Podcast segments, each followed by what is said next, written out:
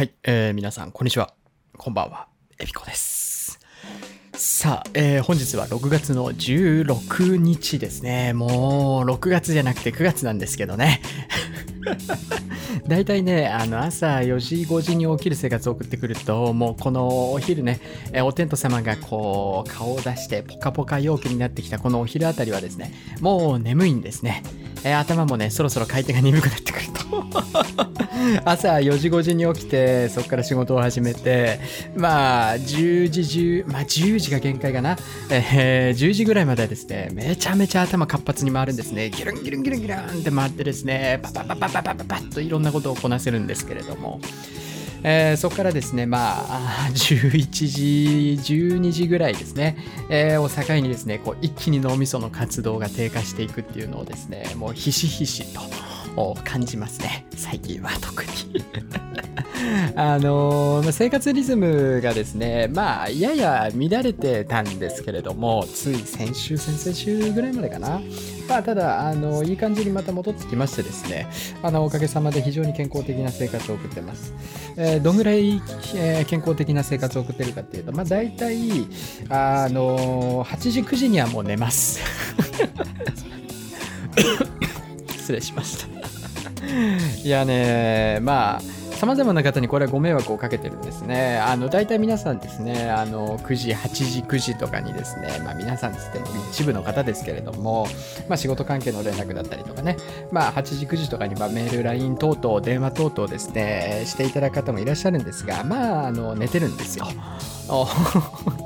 ですから8時、9時ぐらいに支給対応とか言われてもですね、まあもう無理難題というか、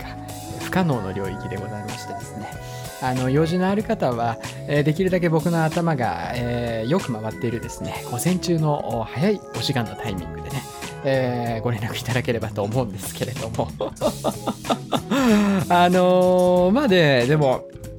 やっぱりこうまあ去年からねラジオでもずっと言ってますけれどもまあ大体僕あのこのまあ自宅で仕事をするで釣り以外は外に出ないような生活が始まってから、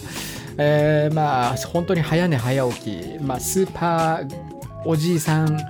ライフ。ね、クソじじいライフを送ってるんですけれどもやっぱりこれが一番なんかこう安定するなっていうかやっぱりね、あのー9時ぐらい、まあ、遅くても10時に寝て朝5時ぐらいに目覚ましなしでこうパッて目が覚めた後の仕事の集中力朝6時ぐらいが一番すごいですね。6時から9時までのこの3時間ものすごいねやっぱり仕事がはかどるわけですね。ですからまあそういまあでもそれをねだから僕の、まあ、人それぞれだとは思うんですけれども僕の場合はならまあ世間一般的なサラリーマンの生活の時間に当てめると12時ぐらいには寝て、朝7時に起きて仕事行って、出社8時半ぐらいに出社して9時ぐらいから仕事をスタートさせるようなスタイルよりももう明らかにもうだって僕の場合に関しては あのねサラリーマンだったら朝9時ぐらいからね始業じゃないですか。もう朝9時ぐらいには僕もうあの頭の回転ストップしますからね。あの6時から9時の間がピークなんであの今からサラリーマンにじゃあ戻ってくださいとか言われてもおそらくですねあの9時から仕事スタートさせてもまあ仕事の効率はまあそうですね僕が朝早朝に仕事している分から考えると50%前後ぐらいしか発揮されないんじゃないかなみたいな、まあ、それぐらいですねまあ早寝早起きは僕にとってはすごく体には合っていて。まあ、とか言いつつですね、あの今、ドイツ、ベルリンで行われているバロラントのあの VCT、えー世界選手権、世界大会ですね。えーあれまだ、あれかな、チャンピオンズシップじゃないのかな、マスターだったかな、わかんねえや。ちょっとまだ、あの僕もね、その大会事情に詳しくないであれなんですけど。あのまあ、e スポーツですね。e スポーツの大会が、まあ、夜中、ベルリンの時間と日本時間全然違うので、日本時間の4時から日本代表の試合が始まるとかもあるので、まあ、そこでまあ乱れたりはするんですけれども、まあ、言うてそんな他には影響出てないですし、まあ、仮にこのままね、あの今計画している離島移住計画がうまくいったとして、えーそうですね、来年はもう朝間詰め、夕間詰め、もう毎日釣りをするみたいな生活におそらくなるなりたいというところですから、えーまあ、そのための生活リズムの鳴らしには非常にこういいんじゃないかなというふうには思ってます。まあ、漁師さんスタイルに非常に合っているという感じでね、まあ、ただこの生活リズムを続けている限りですね、世間一般的な交流はほぼ不可能だなというふうには感じておりますけれども、じゃあ飲み会とか言われてね、コロナがね、収束してね、じゃあ、夜8時から飲み会ですとか言われても無理ですからね。えー、夜8時、もう寝てますっていうね、飲み会やるんだったら夕方の4時、5時ぐらいからにしてくださいっていう話で ますます社会一般路線からはですね、脱線を続けてる状況ではありますけれども、えー、非常にね、ここ最近は元気な生活を送っております。さあ、というわけでですね、えー、今週第49回の釣りラジとなっております。いよいよ第49回でね、もう次回、来週はいよいよ第50回、記念すべき第50回ですね。まあ、去年結構釣りラジ週1とかでサボってたんで 去年サボってなければもっと早いタイミングでね、50回迎えてたとは思うんですけれども、まあ、めでたくですね、えー、釣りラジも第50回を迎える運びとなりまして、まあ、来週の話ですけれどもね、えー、なかなか感慨深いところもありますます。今回の第49回の釣りラジはですね、まあ結構釣りな、まあそんなするかはわかんないですけれども、えー、平泉聖です。えー えー、まあ釣り関連の話と、あと今回第49回のタイトルにもあります通り、ね、知ってたということでですね、まあ、ちょっとあの、最近ね、あの、僕が、まあ僕自身もですね、あの、まあ、忘れていたのか知らなかったのか、あやふやではあるんですけれども、最近知ったいろんな話があって、まあ世界情勢に絡む話ではあるんですけれども、いや、すごくね、心打たれるものがありましたので、まあそういったところ、まあ釣りに関係ない、全く関係のない話ですけれども、そういったところを交えながらですね、えー、今週もお届けをしていきたいなというふうに思っておりますのでですね、ぜひ皆さん最後までお付き合いいただければなと思います。あの、今週はですね、お便りのコーナーもしっかり、あの、最近お便りのコーナーね、えー、ちょっと時間が押しすぎてですね、お便りのコーナーやってらないみたいになってますので、えー、お便りのコーナーもしっかり今週はね、やっていきたいなというふうに思いますのでですね、ぜひ最後までお楽しみいただければなと思います。え、それれでは、えー、今週第49回の釣り出しも頑張っていきましょう。釣り出し。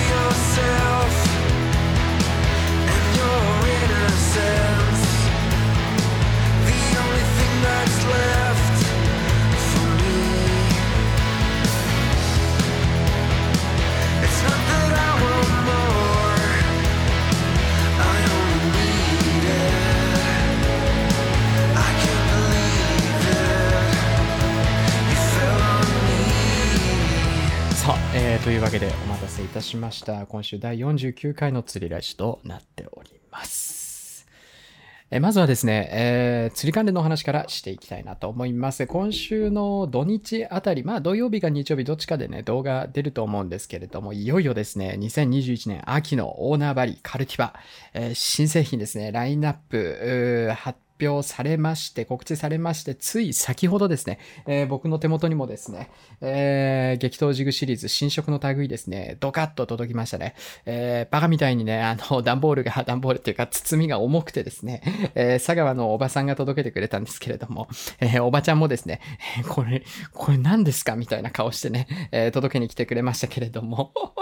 えー、激闘ジグシリーズ新色が、え、追加となります。嬉しいですね。いや、これはですね、まあ、吉成さんとも先日ね、えー、1時間ぐらいお電話させていただいてですね、えー、まあ、いろいろ教えていただいたんですけれども、あのー、まあ、去年の2020の限定のタグカラー、まあ、ゴールドがないないないと、僕がね、ずっとね、視聴者の皆さんにね、ゴールドくれくれくれって言ってね、ずっと呼びかけていた、あの2020限定タグカラーですけれども、えー、おそらく、おそらくというかですね、吉成さんがおっしゃってたのは、まずね、あの、お叱りがすごかったと。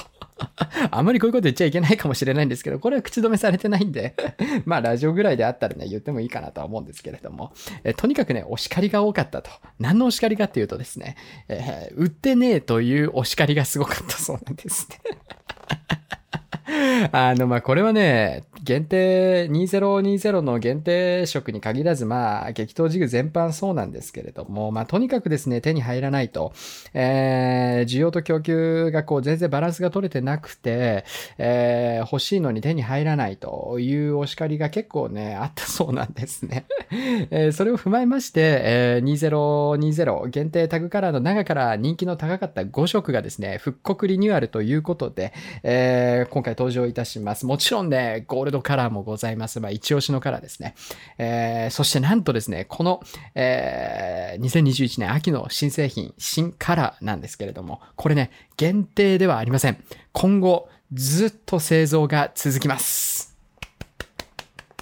これは嬉しいですね。あの、まあ、限定カラーっていうようなあところで登場していた去年のカラー、まあ、あの、ちょっと遊んでみてもいいかなみたいな。去年はね、吉成さんとお話しさせてもらった時に、ちょっとまあ遊んでみたり遊びのある色とかもね、面白そうな色とかもちょっとやってみたいなっていうことでやってみたんですよって吉成さんがおっしゃってたんですけれども、えー、思ったよりもね、吉成さんが想定していたよりも、この限定カラーの需要が高かったといういうことで、えー、めでたくですね、えー、新カラーということで、今後ずっとね、この金色発売、えー、生産が続くという形になっておりますのでですね、あの、これで、え、メルカリとかね、まあ、ヤフオクはそんな僕調査してないですけれども、え、メルカリとかにね、溢れている、溢れ返っている激闘軸転売ヤーがですね、え、死に目を見るということで、本当に嬉しいですね。マジで、本当にもうね、もう、まあ、激闘軸のあの、メルカリ、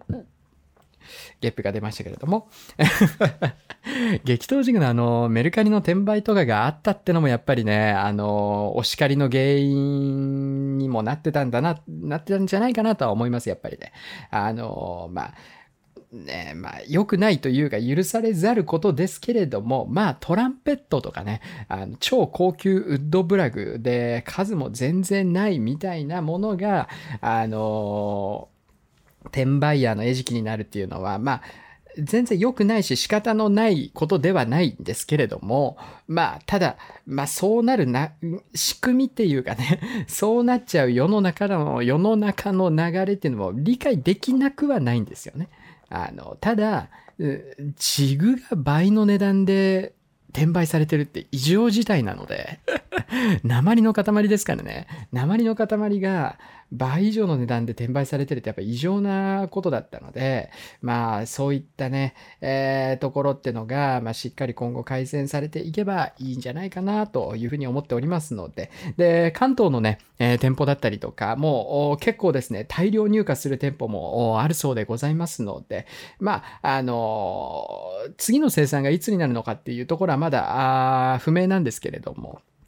とりあえず、えー、皆さんが今年の秋シーズン必要な分っていうのはしっかり行き届くんじゃなかろうかなと思っておりますので、えー、気になる方はぜひお近くのね、釣り具屋さんに、えー、ダッシュということでですね、よろしくお願いいたします。あとはですね、ファイヤーフックの類もですね、バシバシ今ね、えー、全店舗、釣り具屋さん等にですね、えー、入荷されていると思いますので、ぜひこちらもね、試してみてください。まあ、あのーフックに関してはね、僕も全然そんな詳しくないですし、あの、どのフックのこれがこうこうこうでこう使い分けてみたいなところまで、まだ僕のその能力値っていうかね、そこまで僕も全然達していないので、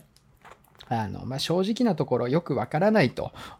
いうところが多いんですが、まあ、ファイヤーフックあれば多分ね、ほとんどの小味に関してはもう事足りると思いますので、えー、ぜひですね、あの、アシストフック版あの、完成品としてパッケージングされたものもね、えー、発売中となっておりますのでですね、探してみていただければなと思います。えー、そんなところでございますね。えー、次の話は以上でございます。釣りの話10分ぐらいで終わっちゃったな。えー、あと他に喋ることは特別ないかな。えー、またね、あの、新製品情報等々あればとは思います。あの、実際にもうちょっと詳しいところ、カラーの詳しい話だったりとか、えー、Firefunk の詳しい話だったりとかっていうところは今週末のね、えー、YouTube の動画で、え、お届けできるかなと思いますのでですね、お楽しみにという形でよろしくお願いいたします。さあ、えー、というわけでですね、今回第49回ね知ってたというタイトルなんですけれど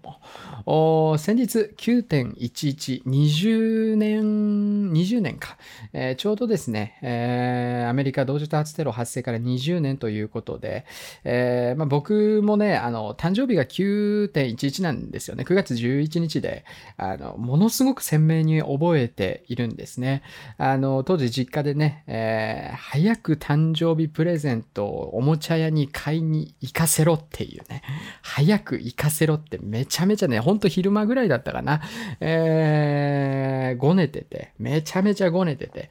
で、テレビで、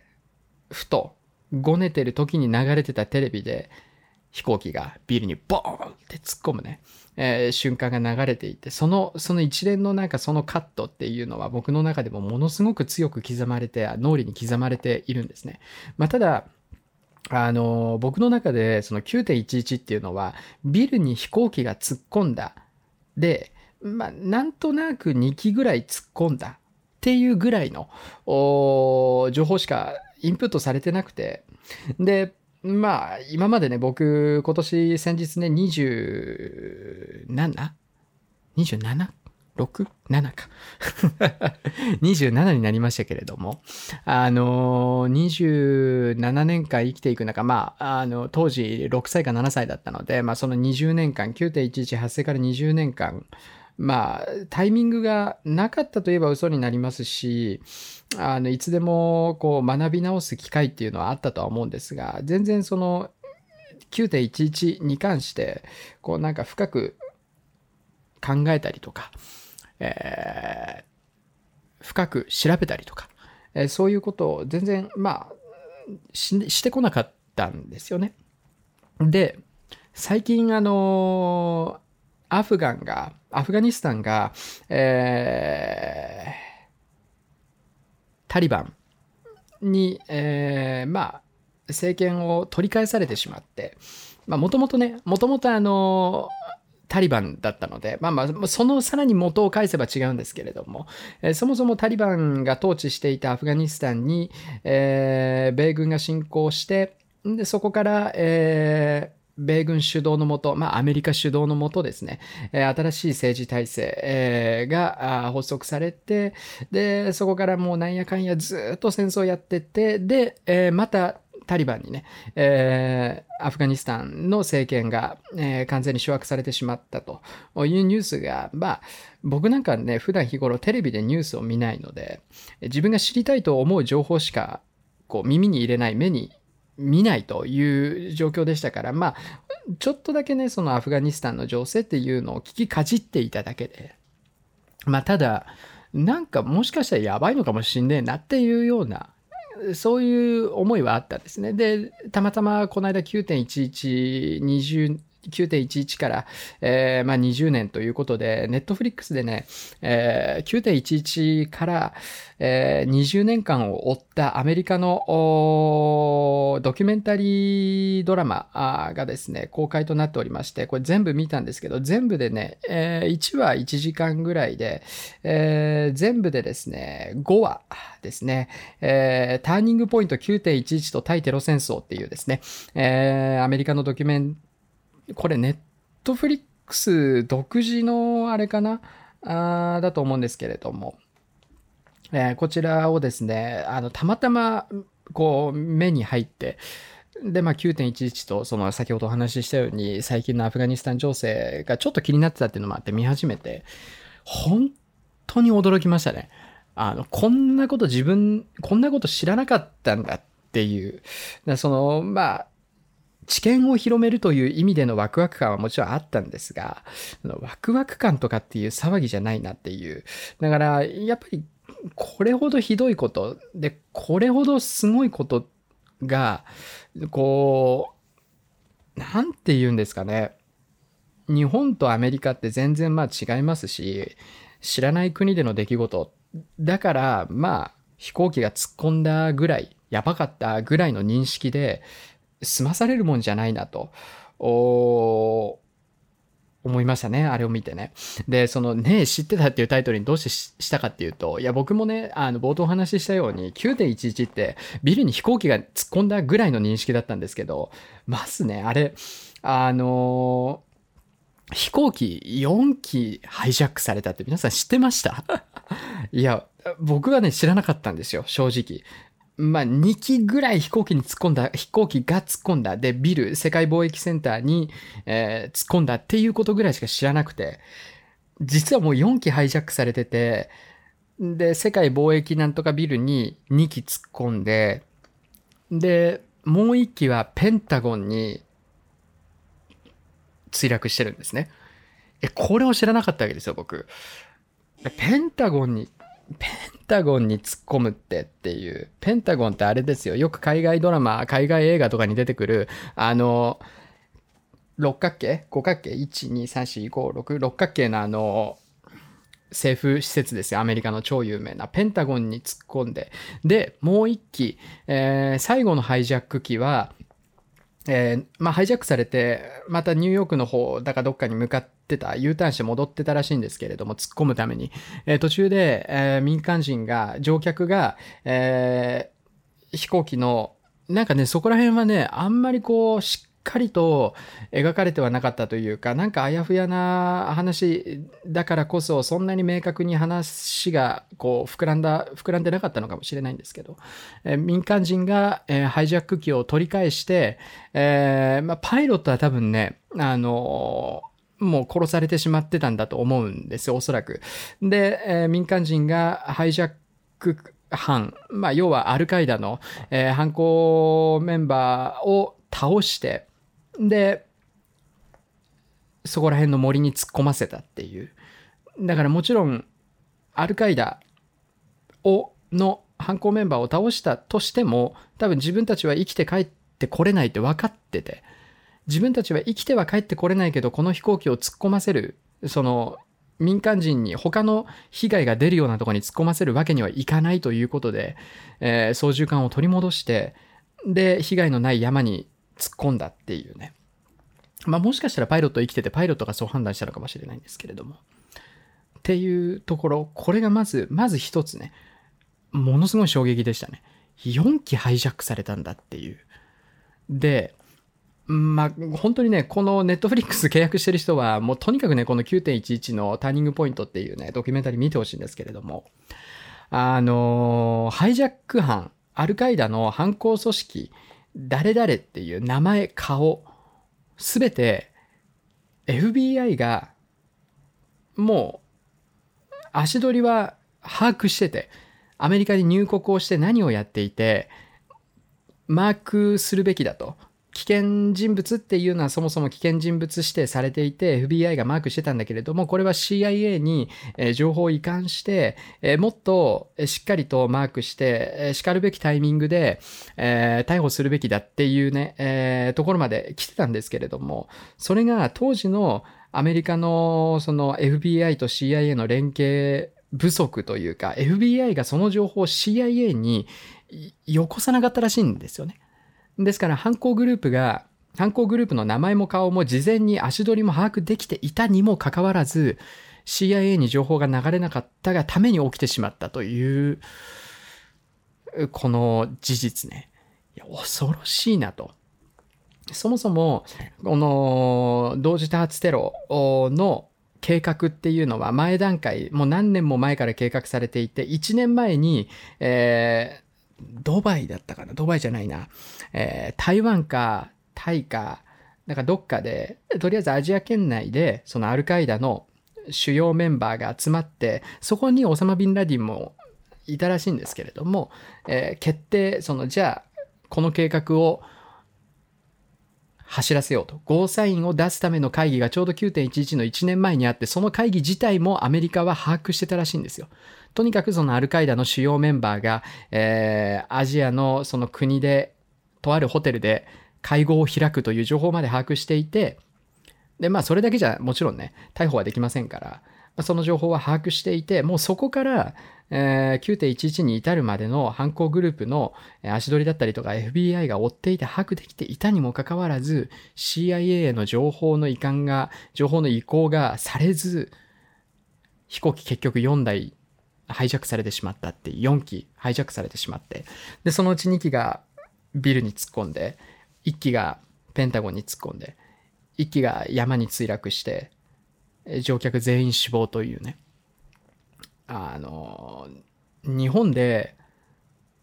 日光、日空だっけ？僕もそこはね、あの、ちょっとすごい昔の記憶で、沈まぬ太陽っていう小説をね、全部読んだのがもう随分前なので、ちょっとあやふやなんですけれども、御巣鷹山だっけ？あの、日本の飛行機がね、ジェット機、ジャンボジェットが、えー、操縦不能になってしまって墜落して、えー、乗り、乗客ほとんど、1人か2人だけあれ生き残ったんですよね、確かね。のかける4みたいな。全然その日じゃない。まあもちろんね、その日本で起きたその飛行機墜落事故も本当にね、どっちが、どっちがどっちっていうようなところで比べてはいけない問題ですけれども、シンプルに数字だけで見たらかける4なんですよね。しかもその上、これも初めて知ったんですけど、あの、どれだけ当時の僕の記憶っていうのがあやふやだったかって思い知らされたんですけど、世界貿易センターに、センタービルに突っ込んだ飛行機、あれ、突っ込んで、突っ込んだ時はビル崩壊してないんですよね。ビルが突っ込んで、で、大変なことになって、まあ、要は上層階に、あれ、あのビル100階ぐらいあるんですけれども、上の方に飛行機が突っ込んで、で、火災が起きて、で、もちろん飛行機が突っ込んだところより下の民間人っていうのは、まあ、非常階段とかでなんとか避難はできたものの、飛行機が突っ込んだフロアよりも上は、もう救助隊出さないと避難ができないと。で、1機目が突っ込んだ時に、もうすでに、あの、当直というか、すぐに出動できる警官隊だったりとか、えー、救助隊っていうのがもう、どんどんどんどんビルに入っていって、救助活動を行行ったんですね。で、その後、その最中に2機目が隣のビルに突っ込んで、で、隣のビルにも、えー、その日休みだった警官隊だったりとか、えー、消防隊だったりとか、もう総動員で、えー、2つ目に飛行機が突っ込んだビルにも警官隊とか救助隊が入っていって、で、まあ、こっからが、まあ、想像を絶する話なんですけれども、救助活動を行っている最中にビルが倒壊したんですよね。救助活動を行っている間に、まず最初に突っ込んだビルの方がどっちだったかな ?IFA なんですけど、片一方のビルが倒壊して、で、その後、えー、もう片方のビルも完全に倒壊。もう、です、ビルの真ん中に飛行機が突っ込んでるわけですから、あの、火災が広がって、どんどんどんどんね、えー、建物が崩壊していくと、えー、飛行機が突っ込んだ、えー、フロアよりも上の階っていうのが傾いてくるわけで、そこからもう完全にボーンって上から下に崩れ去っていったわけですね。で、これで、このビル2つが倒壊したという、その事実、その事故で、警官隊と救助隊員が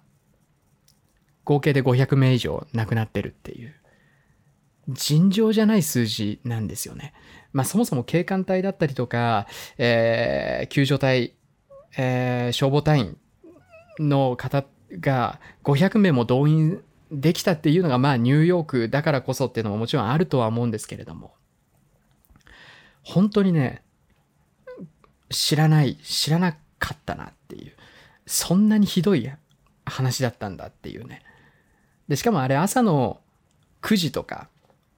9時過ぎぐらいかな。9時前後で飛行機突っ込んでるので。僕の中ではそのなんとなくねあの時間とかは記憶していて頭のどっかでね。だからそんなに、まだ出勤もぼちぼちで、そこまでビルに人が入ってなかった。その当時、世界貿易センタービルっていうのはもう観光地化していて、えー、日中、休日の日中とかになると、えー、観光客も含めて、そのビルだけで何万人っていう人間がそのビルの中にこういいたらしいんですね。だからビルが一つの街みたいになってたらしいんですけれども、ただその同時多発テロが起きたタイミングはまあ運よく平日の午前中だったっていうのがあってで朝朝だったっていうのがあって僕の中ではそんなに言うて人なんかビルが倒壊したっていうインパクトが大きすぎてどれだけの人が死んだとか全然ね把握してなかったんですよね。知らなかったんですよ。でそれが民間人を抜きにして警官隊消防隊員救助隊だけで500名以上がビルの倒壊で亡くなっていると。で、そこにさらに民間人がプラスされている。で、さらに飛行機にも、もちろん、乗客が乗っていた。悲惨極まりないというか、壮絶だなっていう。だから、こういうことを知らな、知らなかったというか、なんかツイッターでね、飛行機がビルに突っ込んだ画像が9.11、9月11日に流れてて、今の若い子たち、若い世代の子たちっていうのが、それ CG 映像じゃないんですかみたいな。だからもう忘れ去られているというか、その、どれほどひどいものだったかっていうのが、まあ僕たちはそんなに認識してない日本人として、今このラジオ聞いていただいてる方でも、いや、それ知らなかったなっていう方多分いると思うんですよね。だそれほどひどいことが起きたっていうことを、いや、なんか知らなかったこと自体が、いや、なんか、恥ずかしいなっていうか、これは記憶に留めなきゃいけないことだろうなってすごい思う、思う、思うたんですよね。いや、もうなんかそのね、それが、あの、ネットフリックスのドキュメンタリーの第1話で描かれてるんですけれども、まあ、第1話見た時点でもう、すごかったですね。でね、このドキュメンタリー映像のすごいところは、おそらく日本でも、日本のニュース番組とかでも流れてないであろう当時の生の映像ってのがめちゃめちゃたくさんカットで使われていて、あのー、一番悲惨だなと思ったのは、そのビル、飛行機が突っ込んだそのフロアですね。まあ、1階だけじゃない、サイズ的には1階、2階、3階分ぐらいがもう巻き添えになってると思うんですけれども、とにかく飛行機の、えー燃料が漏れ出して、えー、尋常ではない高温環境下、もうとにかくひどい火災、一般住宅が火災になるよりもはるかにひどいレベルの、要はね、油が混じってるわけですから、ものすごい炎の広がり、えー、そして高温、えー、高熱環境下で、その飛行機が突っ込んだフロアで飛行機が突っ込んだ時に、こう、被害を浴びなかった。要は飛行機が突っ込んだ衝撃で死ななかったビルで働いている人が、取り残された人が、もうその高温環境下に耐えられず、もちろん酸素濃度もぐっと減りますし、もう煙もひどいですし、呼吸ができない。だからもうどっちにしても、で、そこから出られないと。飛行機突っ込んでぐっちゃぐちゃになってますから。で、ね、あの、避難口、非常口とかに向かう通路とかも、もちろん塞がれていて、で、もう飛行機の重油、油がこう、どんどんどんどん広がってますから、もう触れない、どかすっていうことができない、もう触れられない暑さ。で、もう、とにかくそこ地獄みたいな環境で、外に出るには飛び降りるしかない。で、当時のニュース番組だか、一般の人が撮ったかわかんないんですけれども、そのフロアドアップ、地上からそのフロアをドアップで撮っている最中に、一人、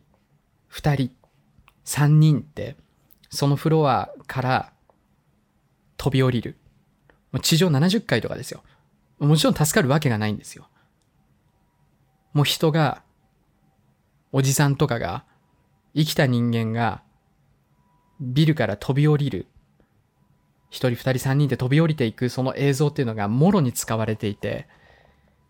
ひどすぎるなっていうね。こんなの見せられたら、嫌がおうでも、アフガンの、アフガニスタンの今のタリバンが政権奪取して、まあ大変なことになってるっていう、その状況を、ああ、そういうこともあるんだ。日本平和だな。じゃっていう捉え方はできない。対岸の火事みたいに見てられないんですよね。で、なんかそういうきっかけってすごい大事だなと思ってて。な、もう、ね。なんていうか、そういうところまで、なんかこう、世界史とかで勉強する機会があった方がいいんじゃないかなってすごく思いましたね。ね、もうとにかくひどかったです。本当に。マジでなんかね、心えぐられるというか、まあドキュメンタリーだからこその悲惨さっていうのがあるんですけど。んで、もう、そ、まあ要はですね、このネットフリックスのドキュメンタリーっていうのは、9.11が始まって9.11が起きてそこから20年間アメリカがどう変わっていったのかアフガニスタン情勢がどう変化していったのかっていうのが描かれているドキュメンタリーでなので9.11の、えーまあ、同時多発テロそのものだけに焦点を当てたものではないんですね。でもその第1話で世界同時多発テロ。世界同時多発テロ？えー、そのアメリカの同時多発テロか、えー、の様子っていうのが描かれてるんですけれども、そこからもとにかくすごかったですね。まあ喋りたいことはいっぱいあるんですけれども、話が進むにつれて、どんどんその話の舞台っていうのは、アフガニスタンそのものに移り変わっていくわけですね。まあ、要は、9.11が起きて、で、アルカイダっていう犯行組織、まあ、テログループですね。テログループを、当時の政権のブッシュ大統領が、アルカイダぶっ潰すって言って、えー、戦争を始めて、で、アフガニスタンでどういう戦争が行われてきて、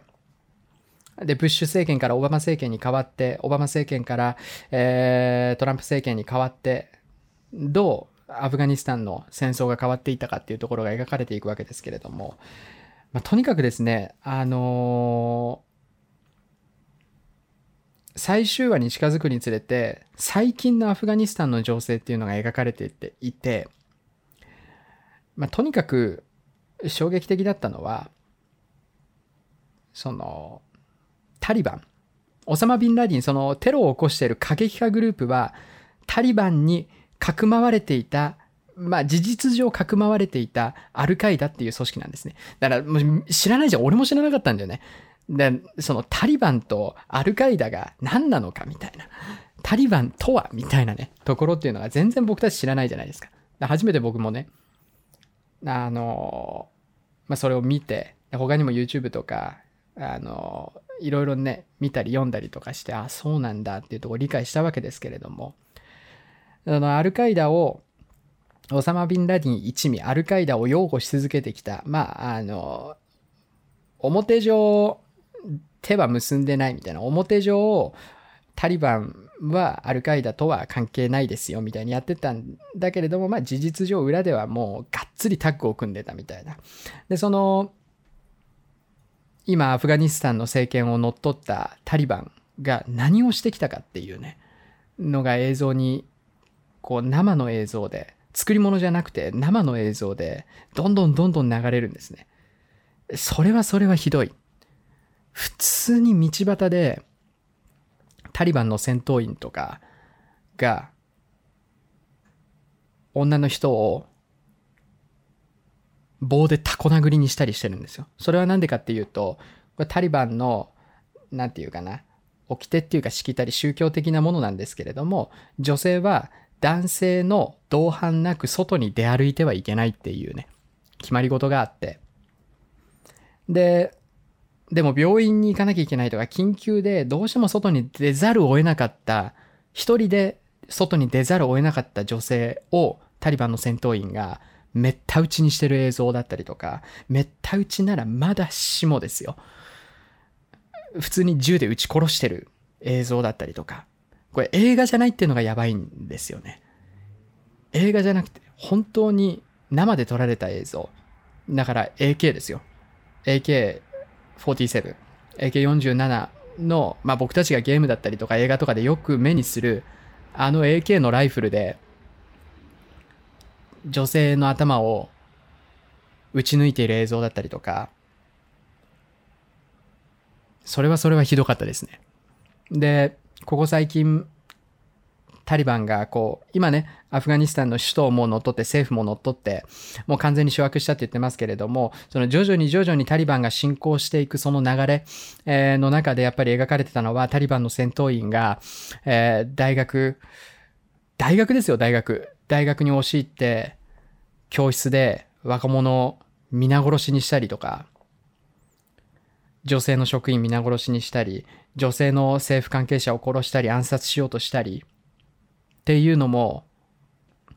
まあもちろんその現場の映像っていうかそのリアルの実際に銃をぶっ放してる映像こそそれはね記録としては残ってないんですけれどもその大学の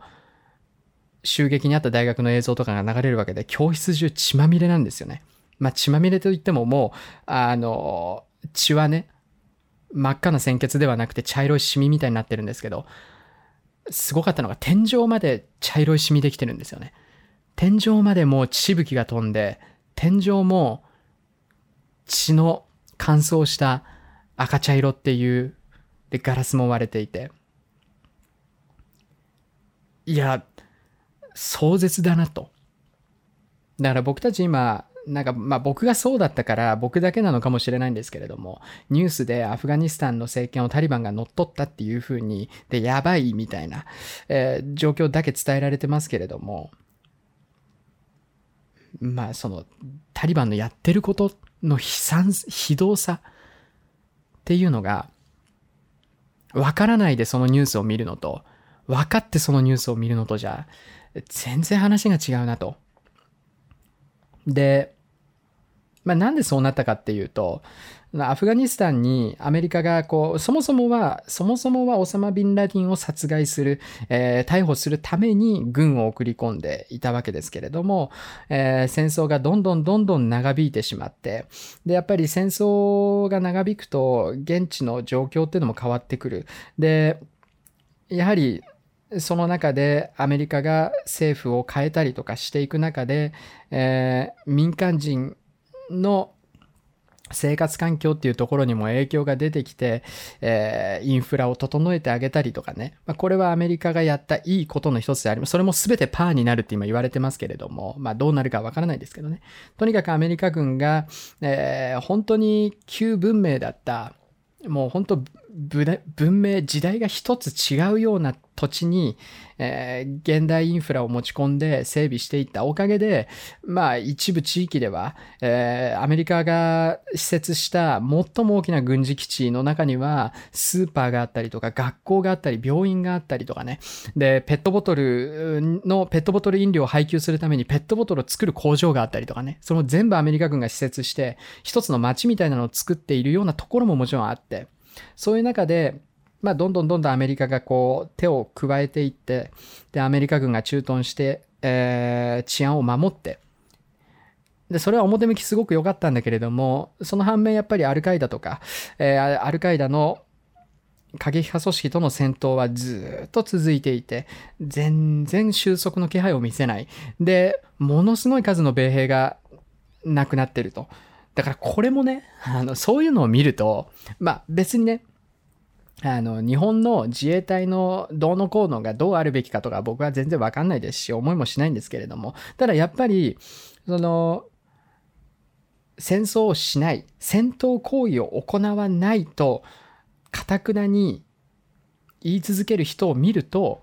なんかちょっと違うんじゃないかなとか思っちゃいますね。っていうところはあります。ただ、その戦争も意味があったのかと言われれば、だからそのね、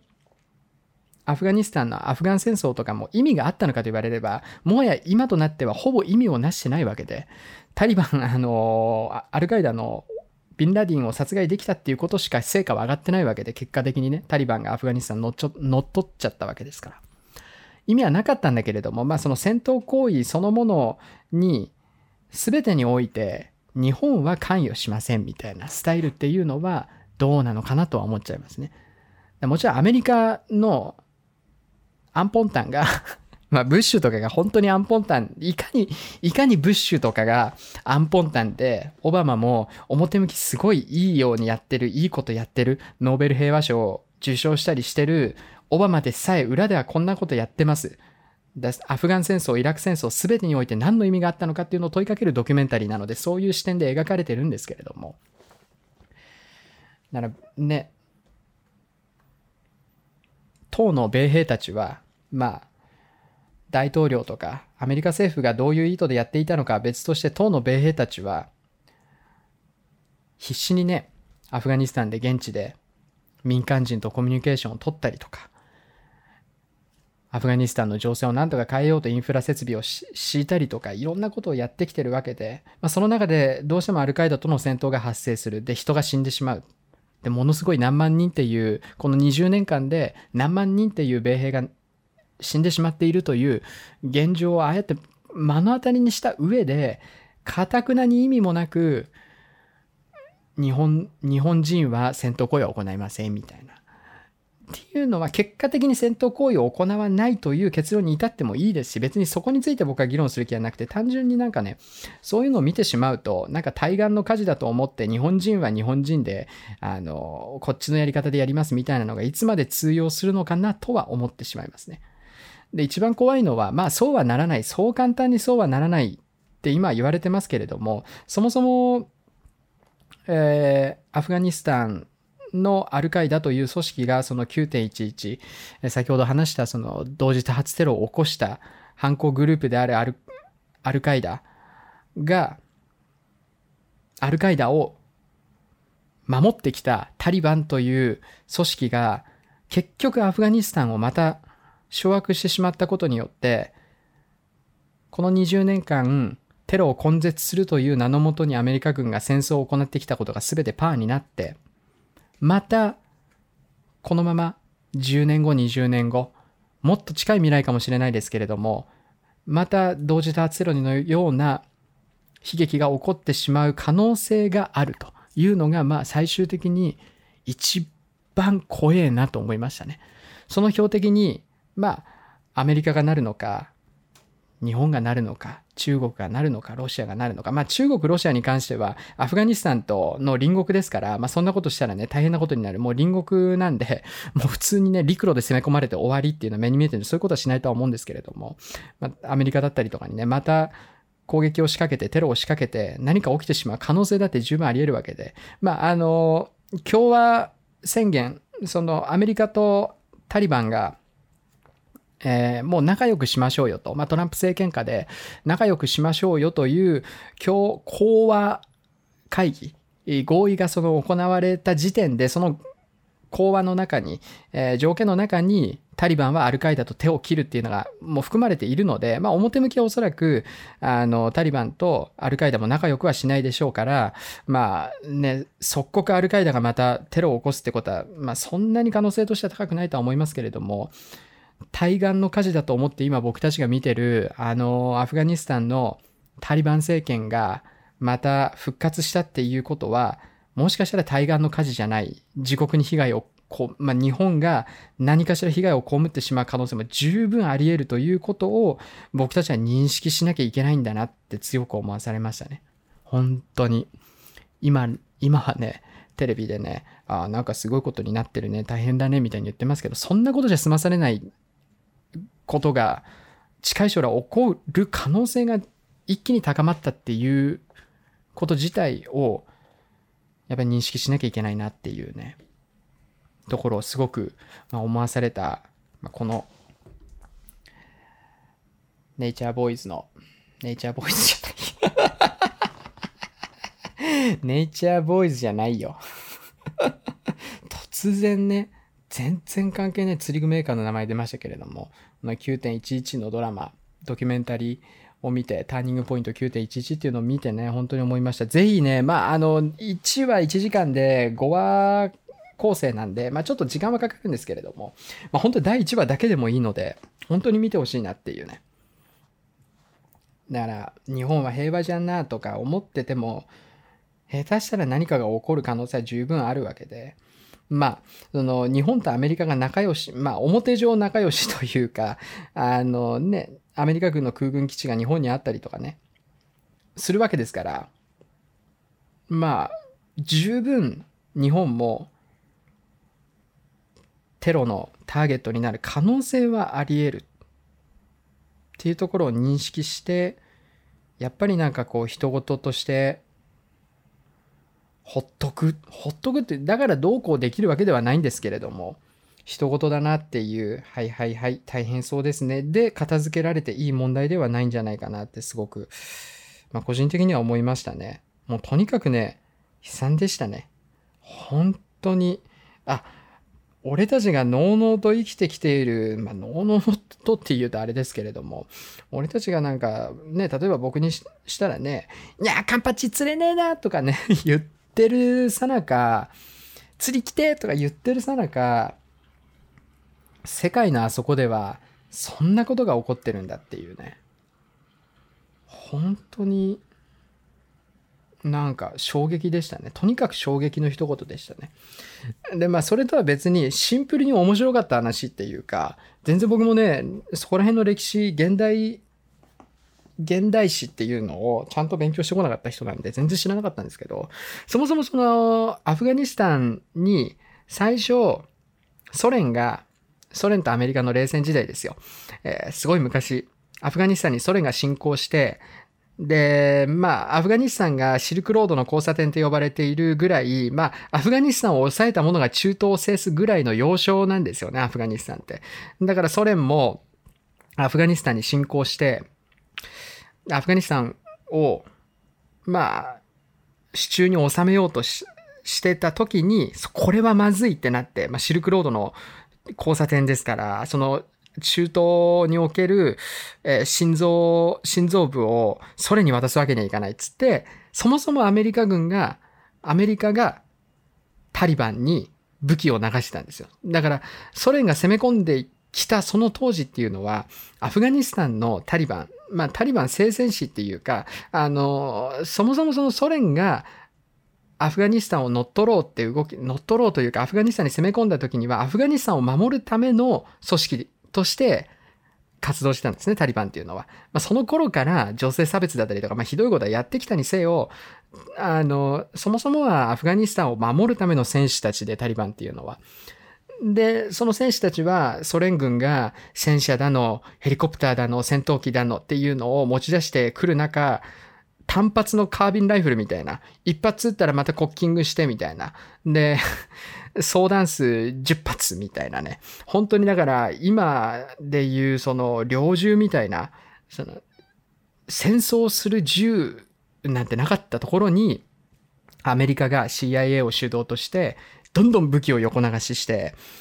で、バズーカだったりとか、マシンガン、機関銃ですね。連射のできるマシンガンだったりとか、いろんなもう、いろんなものを横流しして、その中で、ジャベリンっていう、あの、飛んでいる飛行機とかの熱源、戦闘機とかの熱源をロックして、まあ、要は地上から飛行機を、戦闘機を撃つための誘導ミサイルランチャーみたいなのがあるんですけど、ジャベリンっていうね。そのジャベリンすら、当時、まあ、そんなにたくさんあったわけじゃないと。最新鋭の兵器だったわけです。当時ね、そのジャベリンっていうのが。それをね、数台、数機、数兆、アメリカがタリバンに横流ししたら、もうそれで戦争決まったらしいですからね。それでもうソ連手引いたっていう。とにかくもう、とにかく空飛ぶもので、ジャベリンにロックされたら、まあフレアとかがありますから、まあちょっと全然わかんない人はね、あの、ちんぷんかんぷんだと思うんで申し訳ないんですけど、ほとんどの場合、ジャベリンにロックされたらもう飛行機は撃墜されるみたいな状況になって、それでソ連は引いてったと。で、タリバンはアメリカから横流しされた武器を、えーがっつりこう手に入れて、で、そこから時代が進んで同時多発テロが起きて、アメリカがアフガニスタンに侵攻したら、アフガニスタンのものすごいあの高低差なら、アフガニスタンってものすごい地形が複雑で、あの要は地形を制したものが戦いを制すみたいな地域なんですよね。で、それでかつ、アメリカが自分たちで横流しした武器を持ってるもんだから、とにかく戦争がうまくいかない。とにかく強いと。血のりもあって、もうとにかく土地勘があるもんだから自分たちが有利なところからどんどんどんどん攻め込んでくる。で、武器もなんかもう本当に一昔前じゃ考えられないような武器をなぜか持ってる。それはアメリカが横流ししたからなんですけどね。だから自分たちが横流ししたせいで圧倒的に強くなってしまったタリバンと結局戦う羽目になって、で、結果的にまたね、あの、もうどうしようもないっつって、で、しかもね、アメリカ軍がある程度、やっぱりアフガニスタンに兵隊を駐屯させて、あの、ある程度こう、なんていうかな、統治下に置くというか、えー、滑る。その土地を滑る。ある程度、えー、平和な状態を維持し続ける必要があったにもかかわらず、その今のバイデンがもうちょっとしたらアメリカの中間選挙に向けて、とにかくアメリカ軍をアフガニスタンから全員撤退させたっていう、その選挙の材料として撤退をさせたわけですね。だからそれを成し遂げた。だからバイデンにとって何も成し遂げてない状況で中間選挙に持ち込むのはまずいと。だから中間選挙を勝ち抜くための一つの材料としてアフガニスタンからものすっごい急いでもうとにかく撤退しろって言って全部撤退させてで、その結果何が起きたかっていうとアフガニスタンに残っているさっき言ったペットボトルを作っていたり学校があったり病院があったりっていう一番大きい軍事施設に武器とかごっそり置いたまんま撤退してきたっていうね。もうだから20年以上前何十年も前にアメリカがソ連と戦わせるためにタリバンに武器を横流しして結果的にタリバンが強くなっちゃって結果的に悲惨な戦争が20年間ずっと続いたっていうそれがまたまた繰り返されるわけですよね。まあ次また戦争やるかどうか僕は知らないで戦争なんてやらないでほしいんですけれども、また結局アメリカの、アメリカ軍の武器だったりとか技術っていうのをそのまんま残したまんま撤退してきちゃったもんだからおそらくタリバンはそういうものも全部摂取して軍事力ががっちり強化されてしまうという状況まただからアメリカ軍アメリカが余計なことをやったためにだからバイデンが選挙に勝つために米兵を全撤退させたっていうことによって、またタリバンが強くなっちゃうと。本当にね、いやだからそもそもこのネットフリックスのドキュメンタリーが、の、アメリカ政府がろくなことやってねえんだぞっていう視点で描かれているドキュメンタリーだから僕もそういう風に捉えてしまうのかもしれない。多角的に勉強をして、いろんな知識を身につけた上で言ってるわけじゃないんで、そのドラマを見てどう思ったかに過ぎないんで、僕の言ってることが正しいかはわからないけれども、これは悲惨だなと。いや、とんでもねえなっていう感じです。本当に。とにかく、選挙のせいで、で、アメリカのね、兵隊さんだって、まあ、昔から言われてるその、オバマがある程度、オバマ政権の時から、え徐々に徐々にアメリカ軍をこう撤退させ始めた頃からアメリカでずっと言われてるのは、何万人っていうものすごい数、十、何十万人かな ?10 万人ぐらいかな？ものすごい数のアメリカ軍の兵隊さんがアフガニスタンに行って、お給料をもらって仕事してたのが、え突然何万人規模で一気に本国に帰ってきて、仕事がないんですって。それで、雇用の問題だったり、いろんな問題がまた生まれてきてる中、そういう人たち、そういうところも含めて、とにかくアメリカの政治によっていろんな人が巻き添え食らってますよっていうね。まあそういう締めくくりで、このネットフリックスのドキュメンタリーは終わるんですけれども、まあ、本当にね、うーん、これを見ることによって、まあ、シンプルに面白い、面白いというか、この言い方悪いですけども、シンプルに今まで見てたアフガン、アフガン戦争の、あの、映画とか、っていう映画の見方が全然変わるなっていうね。だから単純に戦争もの映画として楽しんでたものが、そういう知識が頭の中にインプットされることで全然見方変わるんですよね。だから最近もまた新しく出たアフガン戦争の最も過酷とされた地域での戦闘を描いたあの映画が最近レンタル化されてみたんですけれどもあれとかも全然それ見た後に見るともうなんかこう見方変わりますし。で今現状起きてるね。あのアフガニスタンのタリバン政権の話も見てて全然見方変わりますし。まあそのいろいろ見ていくとそのタリバンの中にもやっぱりあのちゃんと政権を握ってちゃんとアフガニスタンを統治していきたいっていうのが、まあ、タリバンの首脳陣タリバンの幹部たちの一部ほとんどの幹部がそう考えていて、えー、そうなってくるとやっぱりこうね物の問題、その物流の問題だったりとか、だからアフガニスタンなんてね、あの干ばつがすごかったりとか、とにかくもう砂漠ですから、ほとんどね。だから自給自足ができない地域なので、えー、外国とのその貿易っていうのも開いていかないと国民が餓死してしまう。ことになりますので、やっぱりそこまで考えているタリバン幹部たちは、こう、表向き穏便に平和にね、あの、やっていこうと。ちゃんと外交手段をの取って戦争とか武力じゃなくて外交手段によって、えー、これから、えー、まあ、アフガニスタンを作っていこうっていう考えの人たちが多いものの、やはり、やっぱりそこはね、あの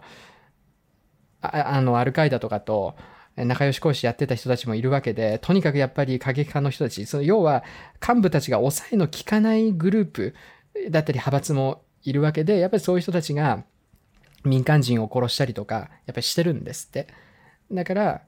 そこまで見ていくと、一概にタリバン政権がダメとか、許せないとかっていうわけではないなっていうふうには思ったんですけれども、まあちょっとね、あの多分映画とか好きな人とか、えー、に関しては、こういうところを見るとすごくね、多分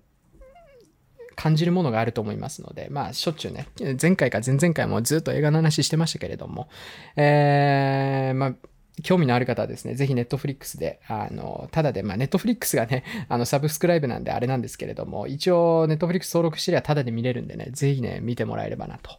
いうふうに思います。まあ、とにかくひどかったですね。あの、こんなこと、あ、こんなこと知らなかったんだっていう、わあ、恥ずかしいみたいなふうに思いましたね。とにかくその飛行機が突っ込んだとか何人死んだとかっていう数字を見たりとかした時に、ああ、何も知らないってこんなになんか衝撃なんだなっていうね、ところはありましたので、ぜひですね、あの、お時間を見つけてチェックしてみていただければなと思います。はい。というわけでですね、いつになくね、あの、なんていうマニアックっていうのかな全然関係ない話をものすごくね、熱く熱くトークしたわけなんですけれども、いかがだったでしょうか。えー、ネットフリックスね、また最近面白い映画とかね、追加されてます。あの、昔の映画ですけれども、あの、アメリカ軍のね、アメリカ軍だったかな、ロシアだったかな、ちょっと忘れちゃったんですけれども、潜水艦の映画でですね、ハンターキラーっていうね、えー、潜水艦の、えー、お話、映画がありまして、これめちゃめちゃ面白いので、これぜひ見てみてください。そんなところかな。まあ、とにかくね、あのー、なんか、アメリカの海外ドラマのホームランドとか、まあ、アフガニスタン、アフガン戦争、イラク戦争あたりの映画って、まあ、ちょこちょこちょこちょこいろんなね、えー、映画出てますけれども、あの、今回のこの9.11のドキュメンタリーを見て、もう一度そのアフガニスタンの戦争の映画とかを見ると、全然違った見方できるなっていうところで、単純にね、あのー、まあ、面白い、人が死んでる話なんで面白いとは言えないんですけれども、単純に映画を見るという観点において言えば、まあ、そこら辺の映画ね、ローンサバイバーとか、とにかくその、そういう映画が好きな方とかに関しては、もうね、あの、この9.11のドキュメンタリー、見ないとダメ 見ると見ないとで全然違いますんで、えー、ぜひチェックしてみていただければなと思います。え、それではですね、えー、一旦休憩挟みまして、後半はですね、お便りのコーナーね、やっていきたいなと思いますので、引き続きお楽しみいただければなと思います。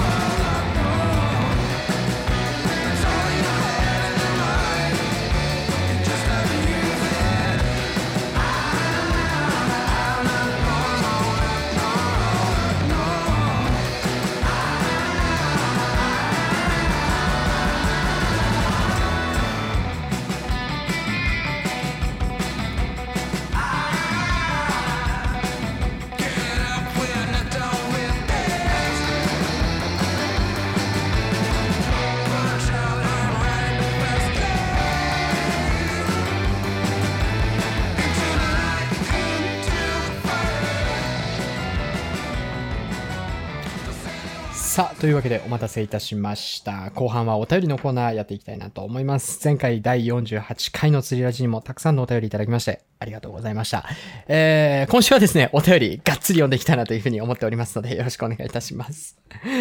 えー、前回の釣りラジではですね、まあ、長崎あたりかな、まあ、ちょっとまだ決定は全然、決定というか全然進んではいないですけれども、来年あたりに向けて、こう、離島移住計画を進めていこうというようなね、お話をさせていただきまして、たくさん反響いただいております。えー、t くまさんですね、えー、鬱陶しいご夫妻の t くまさんからお便りいただいております。ありがとうございます。えー、五島付近の漁師になろうかなと。寂しいけど応援してますということで、ありがとうございます。いやー、一緒にね、まあ、僕が五島に、まあ、九州だったりとか、まあ、離島に移住したとしても、まあ、全然釣りには行けると思いますので、何かしらね、機会を持たせていただきたいなとは思ってます。あの、近いうちにできるかどうかも含めてですね、まあ、あのね、結構悩んでるとこも多くて、やっぱりね、正直、まあ、あの、僕の生活がね、基本的にまあ、カツカツ、まあ、その、まあ、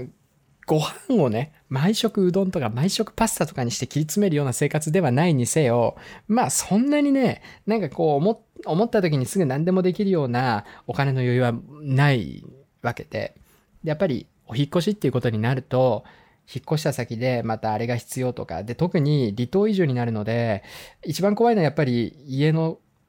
ことですよね。家のここがダメだから直さなきゃなとかっていうことが発生した時とか、まあとにかく本当にお金が必要なわけで、そうある以上、ちょっとね、本当に兆候に関して、何かしらやっぱり釣りするってなるとね、本当にお金はかかるので、ちょっとね、今すぐポンポンポンっていろんな釣り、本当はしたいんですよね、本当秋シーズンなんで。で、激闘のね、新色もメーカーのお力を お借りしまして、大量にジグもありまして、まあ本当にね、あの、秋シーズン、実調ね、たくさんしたか、したいという気持ちはあるんですけれども、どうにもやっぱりお金との兼ね合いというか背に腹は変えられない。来年のことを考えると、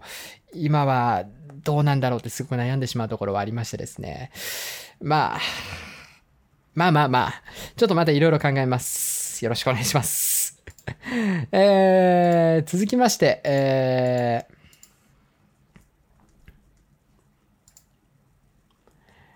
こうちゃんさんですね。お便りありがとうございます。えー、おはようございます。あ、前回ね、早朝ラジオだったので、今日もね、早朝ラジオにしようと思ったんですけど、朝起きてね、あの、びっくりしましたね。豆ちゃんがうちのソファーを食いちぎって中の綿全部出したんですね。あの、大きいソファーじゃなくて、サイド、サイドチェアみたいなやつの方のソファーだったんで別にいいんですけど、まあ、ブチ切れたし、萎えたし、本当にやってくれたな、てめえ、この野郎っていう感じだったんですけども、それでちょっと萎えて、とりあえず別の仕事しながら、えー、今ね、まあ今お昼の1時ぐらいですけれども、えー、この時間の収録と今日はなっております。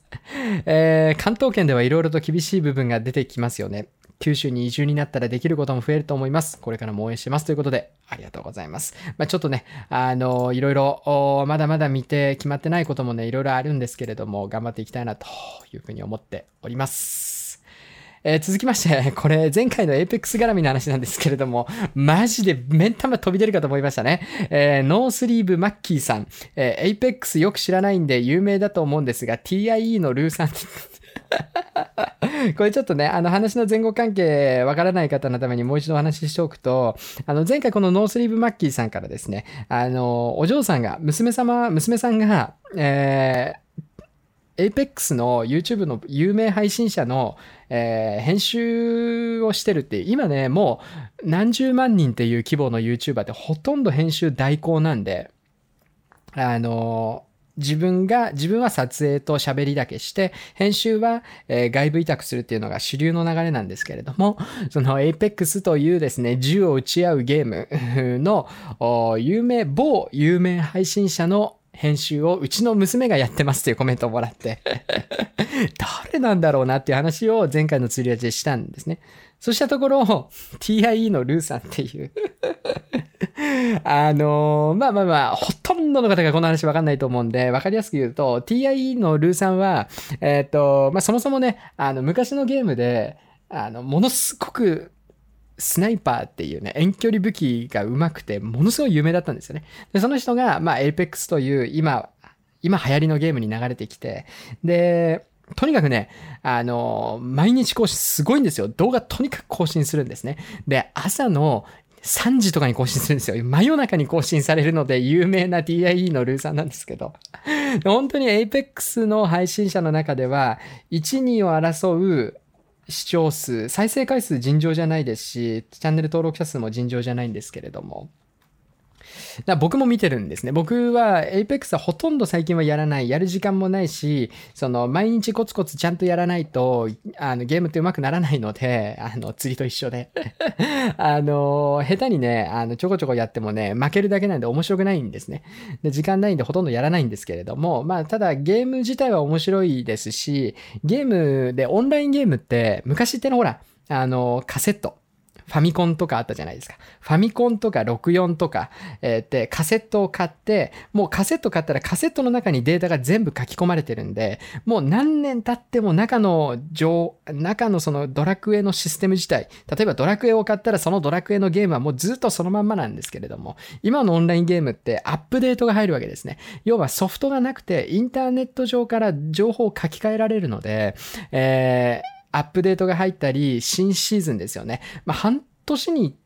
数ヶ月に1回かな ?3 ヶ月に1回ペースぐらいでシーズンが変わるんですけれども、今シーズン10とかかな？ちょっとあやふやなんですけれども、シーズンが変わるごとに武器が増えたりとか、キャラクターが増えたりとか、いろいろ話が変わっていくわけで、で、その情報がすごく面白いんですよね。で、そういった情報を TIE のルーさんっていうのがもう、もう本当にものすごい早いタイミングで、とにかく更新しまくってくれるんで、やらない僕でも一応 YouTube 見るんですよ。ルーさんのね。便所でうんこしながらルーさんの動画見たりしてるんですよ。だからその動画をノースリーブマッキーさんのお嬢さんが編集してると思うと、マジで面白いなっていう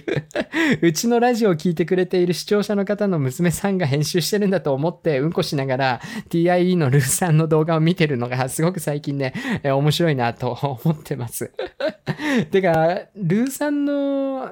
何十万人っていう規模のチャンネル登録者数のあの、編集代行をどうやってもぎ取ったかっていうのがすごい気になりますよね。まあ、多分、たまたまなんか、クラウドファン、クラウドワークスとかなんかその、フリーランスの仕事をこう個人間で受注したりとか委託したりとかできるそういうサービスとかサイトがあってそこでたまたま応募したら TIE のルーさんだったって話なのかツイッターかなんか結構ねゲーム配信者とかよくあるんですけれどもツイッターかなんかで募集がかかって応募したら受かっちゃったっていう話なのかわかんないですけどまあすごいですね本当に。ルーさんの動画編集代行できるんだったら相当編集の代金もらってるはずですけどね アホみたいに再生回数回ってるんでね。いや、本当にすごいなと思います で、このノースリーブマッキーさんからですね、石垣島に住んで釣り船アクティビティのショップをしてる友達がいるので、石垣島移住するなら紹介しますよということでね。いや、本当にね、コーナーありがたいんですよね。だったら石垣島移住しようかなとか思っちゃうぐらい、まあちょっとね、あれなんですけれども、まあね、カンパシとかやるんだったら石垣島ですからね。まああれなんですけれども、いや、本当にね、あの、やっぱね、現地の知り合いの人がいるって相当やっぱでかくて、で、後藤とかもね、またいろいろ調べたりとか、話聞いたりとかしてるんですけれども、移住プログラムの話聞いたりとかもこの間したんですけれども、やっぱね、家探しが一番難航するっていうか、空き家バンクっていうね、あの、市が、えー、運営している空き家を登録して、で、そこを借りることができるもしくは買うことができるみたいな空き家バンクっていうのがあるんですけど、空き家バンクに登録されてる家、ほとんどとんでもないクオリティの家で、もう改修っていうかリフォームしないと、ある程度リフォームしないと住めませんみたいな、廃墟みたいな家がね、めっちゃ登録されてるんですよね。なんで、まあ、そこそこすぐに住めるような家っていうのはやっぱりネットに出回らないというか、現地でコネクション作って探したりしないとやっぱりダメみたいで、それがやっぱり一番多分大変ネックになってくるだろうなって考えてますね。なんでね、ぜひね、五島にお住まいの方もしいらっしゃいましたらね、お話聞かせていただきたいところはあるんですけれども、まあ、ちょっと地道に頑張っていきたいなと思っております。お便りありがとうございました。えそれでは続きまして、えー、ご質問をいただいております。えー、釣り立つ錦さんですね、ありがとうございます。えー、30g までのプラグを快適に投げて操作がしたくてロットを検討しています。30g までのプラグね。で、フィールドはテトラメイン、テトラでメインは40、50センチぐらいのブリ族。ハイシーズンのハイシーズンのみ7、80センチが出る。というところです。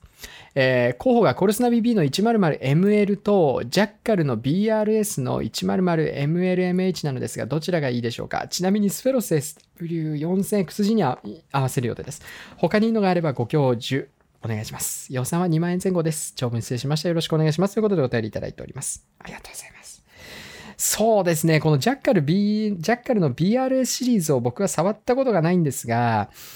触ったことがないので何とも言えないんですが、その MLMH というコンセプト自体は面白いなとは思います。ただそれが表記上なのか、まあ基本的にね、ショアジギングロッドの類とかってやっぱ、あの、ML クラスとか M クラスでティップがやや細くてもベリーからバットはガッチガチに強いみたいなのがほとんどなんで、あえて MLMH みたいに表記して、要はティップが ML でバット、ベリーバットが MH っていうようなね、えー、表記をしなくてもそもそもそんなもんだっていう印象なんですけど、僕の中では。うーん。そうですね。30g までのプラグを快適にっていうことになると、まあ、20何 g ぐらいのプラグも視野に入ってくるということになりますから、まあ、そうなってくると、そうですね。まあ、コルスナ BB の100の ML とかになってくるんじゃないかなというふうには思いますね。まあ、どっちにしてもね、あの、僕が、その、30g までのプラグを快適に投げて操作ができるというようなロットに関しては、コルスナ XR の96の ML ぐらいしかまともにやったことがなくて、まあ、100のえー、M はね、使ってたんですけれども、まあ、M になっちゃうと、ちょっとやっぱね、まあ、30ちょいは操作すごい快適なんですが、30以下がね、すごく操作難しいところあるので、まあ、おそらく、まあ、僕がジャッカルの BRS の 100MLMH を使ったことがないので、消去法にはなってしまいますけれども、えー、コルスナ BB の100の ML がね、ちょうどいいんじゃないかなというふうには思います。あの、コルスナ BB の100の M を使う感じだと、おそらく ML でも全く問題はないんじゃなかろうかっていう感じですね。で、まあ、正直他のロットでいいのがあればっていうところなんですが、2万円以下でその類のロットあんまり触れてきてないので、正直ちょっとね、まあ、コルスナ BB 以外の選択肢は僕からはお伝えできないっていうところが正直なところで、まあ、もうちょっと予算があればね、コルスナ XR の100の ML とかね、がすごくいいとは思うんですけれども、まあ、えー、BB の 100ML でもね、十分対応できるんじゃないかなというふうに思いますので、まあ、7、80センチのね、完全なるブリが対応できるかどうか、ちょっとあや、まあ、危ないかなっていう気もしますけれども、えー、普段の4、50のね、中型の回遊魚、ブリ族に関してはね、全く、えー、問題、心配ないかなと思いますのでですね、参考にしていただければなと思います。よろしくお願いいたします。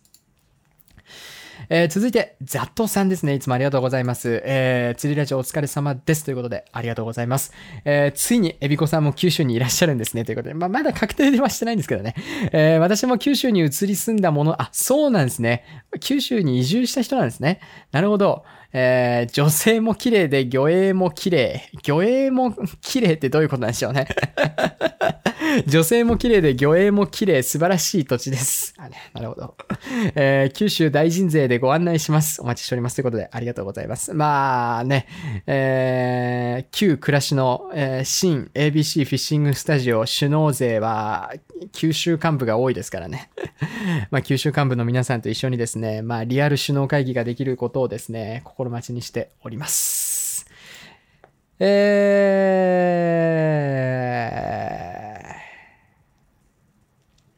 続きまして、えー、カシウスマーク6さんですね。ありがとうございます。まあ、エヴァンゲリオン、ゴリゴリエヴァンゲリオンなんですけれども えー、はじめまして、いつも動画を拝見させていただいています。ということで、ありがとうございます。えー、本格的なショアジギングをしたいのですが、どんなロッドとリールがおすすめですか？過去8000番。基本ターゲットは60センチ以上の大型魚です。現在は島の、えー、ツインパワー 2500S のリールと、ちっちゃいですね。12000円のエギロッドを使って、あ、なるほど、ライトゲームですね。クラッシュ、バックラッシュ？クラッシュ、ラインブレイクのことかな。で、ついには竿が派手に折られてしまったので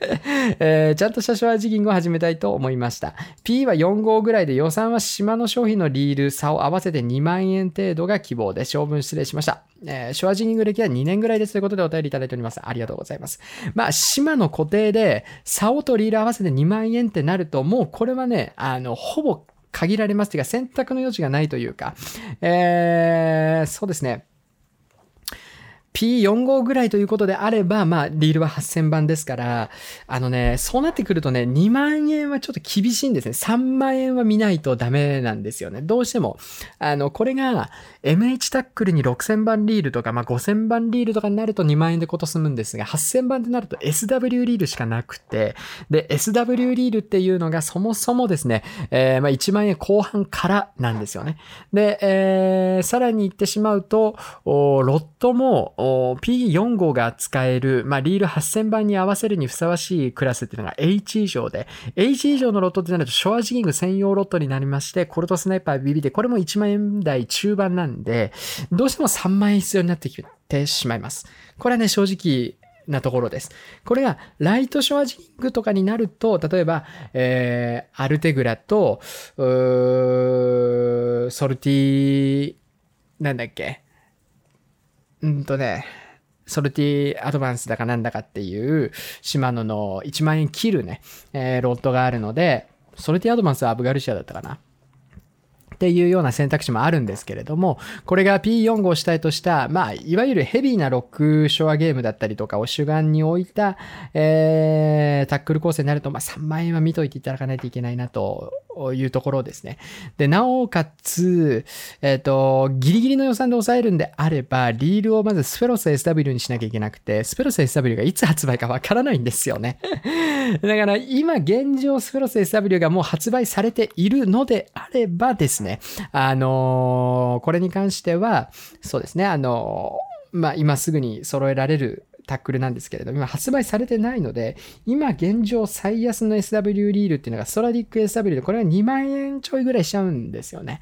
で、そうじゃないと、それ以外の8000番って、中古の、まあ、新品で売ってるとこもあると思うんですけれども、バイオマスターとかっていうことになってきてしまうので、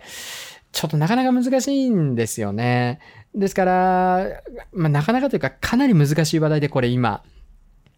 2万円ということになると、2万円でできる範囲はライトショアジギングにどうしてもなってくるかなと。えー、アルテグラの5000番と、えー、ソル、なちょっと待ってください。ちょっと調べてみますか。えー、ソルティ、ソルティアドバンスだったかな。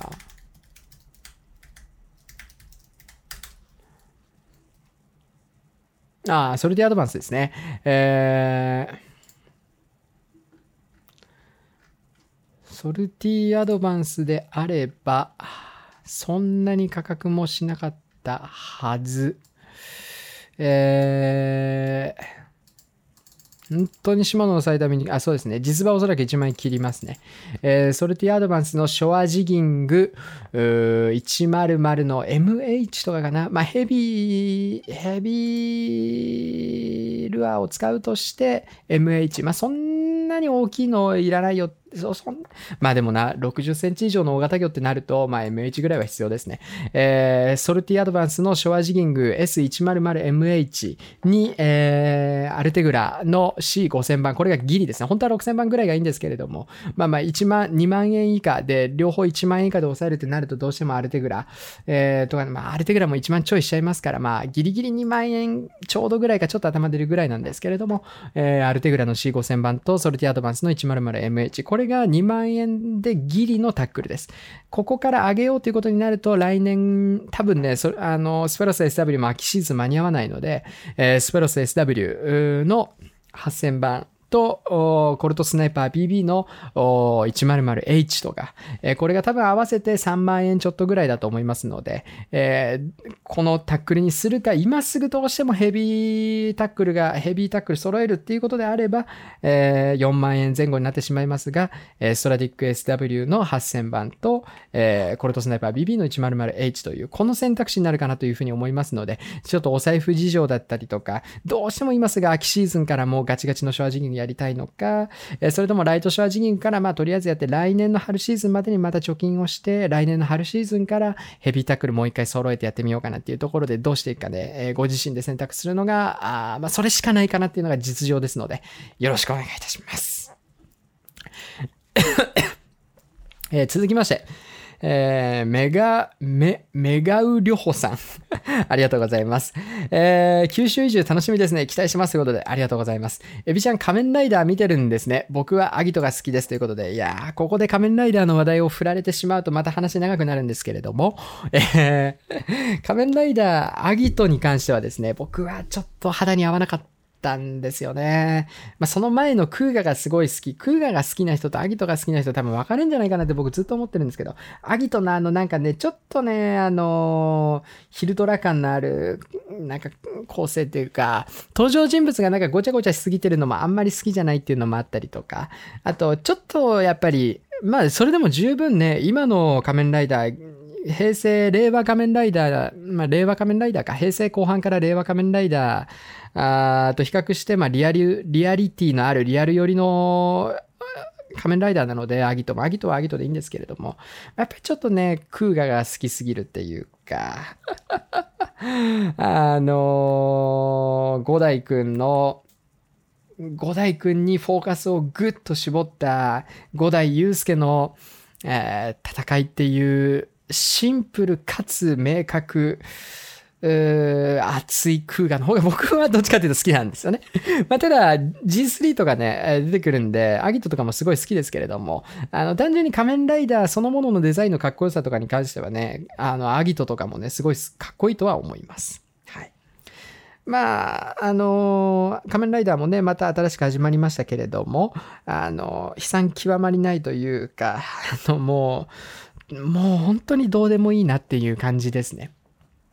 はい。あの、悲惨、本当に。あのね、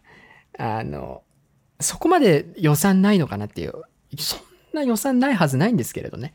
もうすんごいチープ。もう、なんか、そんなんだったらやらなくていいんじゃないのぐらいだし、もうとにかくホビーを売るための、なんか、おもちゃの宣伝、宣伝ドラマになっちゃってるっていうかね。そんな感じですね、本当にね。あの、だから、まあそれこれはねもう令和仮面ライダーに始まった話じゃなくて平成後半ぐらいからずっとそうなんですけれどももう変身ベルトもおもちゃそのものを使うっていうかあのトイザラスで売ってるものとほとんど同じものを、えー、劇劇場版劇場版っていうかそのテレビでも使ううだから昔はね、そのテレビで使ってる、例えばクーガが変身するときは、クーガの変身ベルトって、あの、五代、五代くんのお腹から浮き上がってくる、体内に埋め込まれてそれが浮き上がってくるんですけれども、テレビで使われている変身ベルトっていうのはものすごい重厚感があって、すごくかっこいいんですが、トイザラスに売ってる子供が手出せるような価格帯の変身ベルトはプラスチックカチャカチャみたいな、それが当たり前だったはずが、今のご時世、プラスチックカチャカチャの、あの、チープな、あの、なんかしょうもないね、しょうもないおもちゃで変身するみたいなのが当たり前になってきちゃっていて、もうそれがもうまず見るに耐えない。仮面ライダーといえば、変身ベルトのかっこよさであるはずだったのに、もう変身ベルトがそもそもおもちゃを売るためのもの、おもちゃを売るための CM を毎週日曜日の8時だか、8時か、8時からやってるみたいなもんなんで、もう見るに耐えないですね。で、そしてあのー役者が、えー、基本的にポンコツ。本当にポンコツ。重ね重ね言いますけれども、ポンコツ大根役者ばっりなんですよね。たまーにでも平成の仮面ライダーでもね、あ、すっげえ演技うまいなとか、あの仮面ライダーってすごい話数長いので、仮面ライダーの回を重ねるごとになぜかすごく演技が上手くなっていっちゃって、最初と整合性が合わないみたいなことも発覚するんですが、まあ、ギリギリ本当に良かったのはだからファイズぐらいまでじゃないですか。クーがアギとファイズぐらいまでが、まあでもあれも良かったね。あの、隆起も良かったんですけれども、隆起もでも、まあちょっとなんていう感じはありましたけれども、まあ隆起ぐらいまで、隆起ファイズか、ぐらいまでまですね、僕がだから幼稚園小学生ぐらいまでの頃にやっていた仮面ライダーが一番良かったです。もうそっからはもう本当にポンコツ大根役者しか出てこないですから、見るに耐えないと。いうところですね。だからこそ今、何十年、10年、20年って経っても、現役で活躍している要潤とか、要潤はアギトの G3 デビューですからね。公演で変身の、そもそも要潤は、あの、アギト役でオーディションを受ける予定で、夜な夜な公演で、あの、変身の練習、変身ポーズの練習をしていて、不審者だと思われて通報されたみたいな話があって あの、まあ、ただ主役には受からず、ただ主役級の G3 のえー、中の、中の人というか G3 に変身する役をゲッチュできて、今もまあそこそこ有名な俳優で、まあクーガなんかもそうですよね。クーガも、えー、五代祐介。まあ、小田切城ですよね。これ小田切城のなんか監督映画またなんかやるとか言ってますけれども、小田切城だったりとか。で、ファイズの、乾匠の役者、名前忘れちゃったんですけれども、ファイズの役者も演技はすごい良かったんだけれども、残念ながら 素行不良で、えー、芸能界から干されてしまったっていうね、まあ悲しい現実。まあだから、それぐらい後世に語り継がれる役者ってそれぐらいなんですよね。そっから先全然出てこないですからね、本当にね。あの、もう仮面ライダー出たらおしまいみたいな。ただ、あのー、なんだっけな。なんか、ラビットフォームだが、なんだかあった、あのー、あ、でも、そっか。フート探偵もそうか。あのー、二人で一人の仮面ライダーに変身する、あの、あれなんてね、あれですからね。あの、菅田将暉ですからね、確かに。で、今、知らないでしょ、多分ね、多分。あのー、今の菅田将暉かっこいいとか言ってるさ、女の子たちって多分、菅田将暉が仮面ライダー出身っていうの知らないでしょ、多分。本当に、まあ、演技は上手い方だけど、それでも仮面ライダーの時の菅田将暉なんて大根でしたからね。だからやっぱりすごい努力したし、頑張ったんだなとは思いますね。でそれぐらい、そっから先はほとんど演技うまいなっていう人見ないですね。まあちょこちょこいるんですけど、名前忘れちゃったな。うん。まあそんな感じで、まあ仮面ライダーの話をね、広げるとまた、あの、ラジオ終わらなくなるんで、この辺り、この辺りにしておきたいなと思います。えー、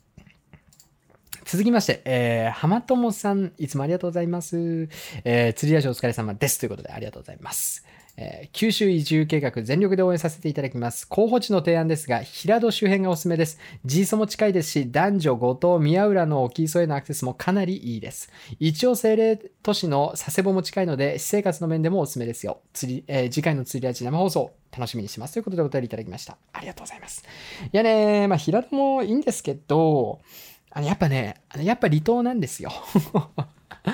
なんでかっていうとね、あの、まあ、離島に住んだところで、現地民と仲良く、現地のアングラーと、えー、こう、意思疎通を図って、自分勝手に、離島だから自分勝手にできると思ってるわけではないというところを前置きした上で、あのね、磯トラブルだけは本当に嫌なんですね。あの、離島なんか行ったら多分、まあ、磯かぶりしたとか、エントリーかぶったりとかしても、まあね、1年も釣りしてりゃみんな顔見知りになりますから、いいものを、もう誰、どこの馬の骨かもわかんねえやつが、なんかこう後からやってきて、そこ俺の場所だからとか言われたもんなら、もう僕多分ブチギレますからね。だからそういうのも嫌で、あの、僕もずっとね、三宅島だったりとか、まあ、あの、離島の磯でずっと活動してきたわけで、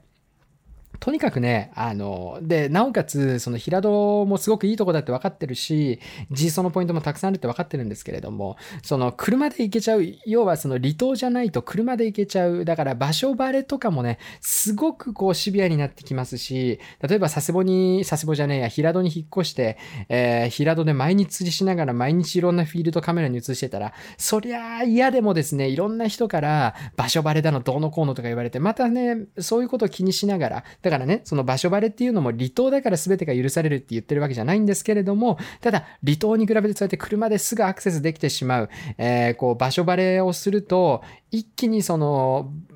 荒れてしまう、居座れ、バーレしてしまうようなところでの活動は考えてないので、まあ、それ以外の部分ではね、浜友さんのおっしゃる通り、えー、男女ごと宮浦とかね、アクセスがいいですし、まあ、生活もしやすいとも重々承知の上なんですけれども、平戸は、えー、候補外という形でございます。すみません。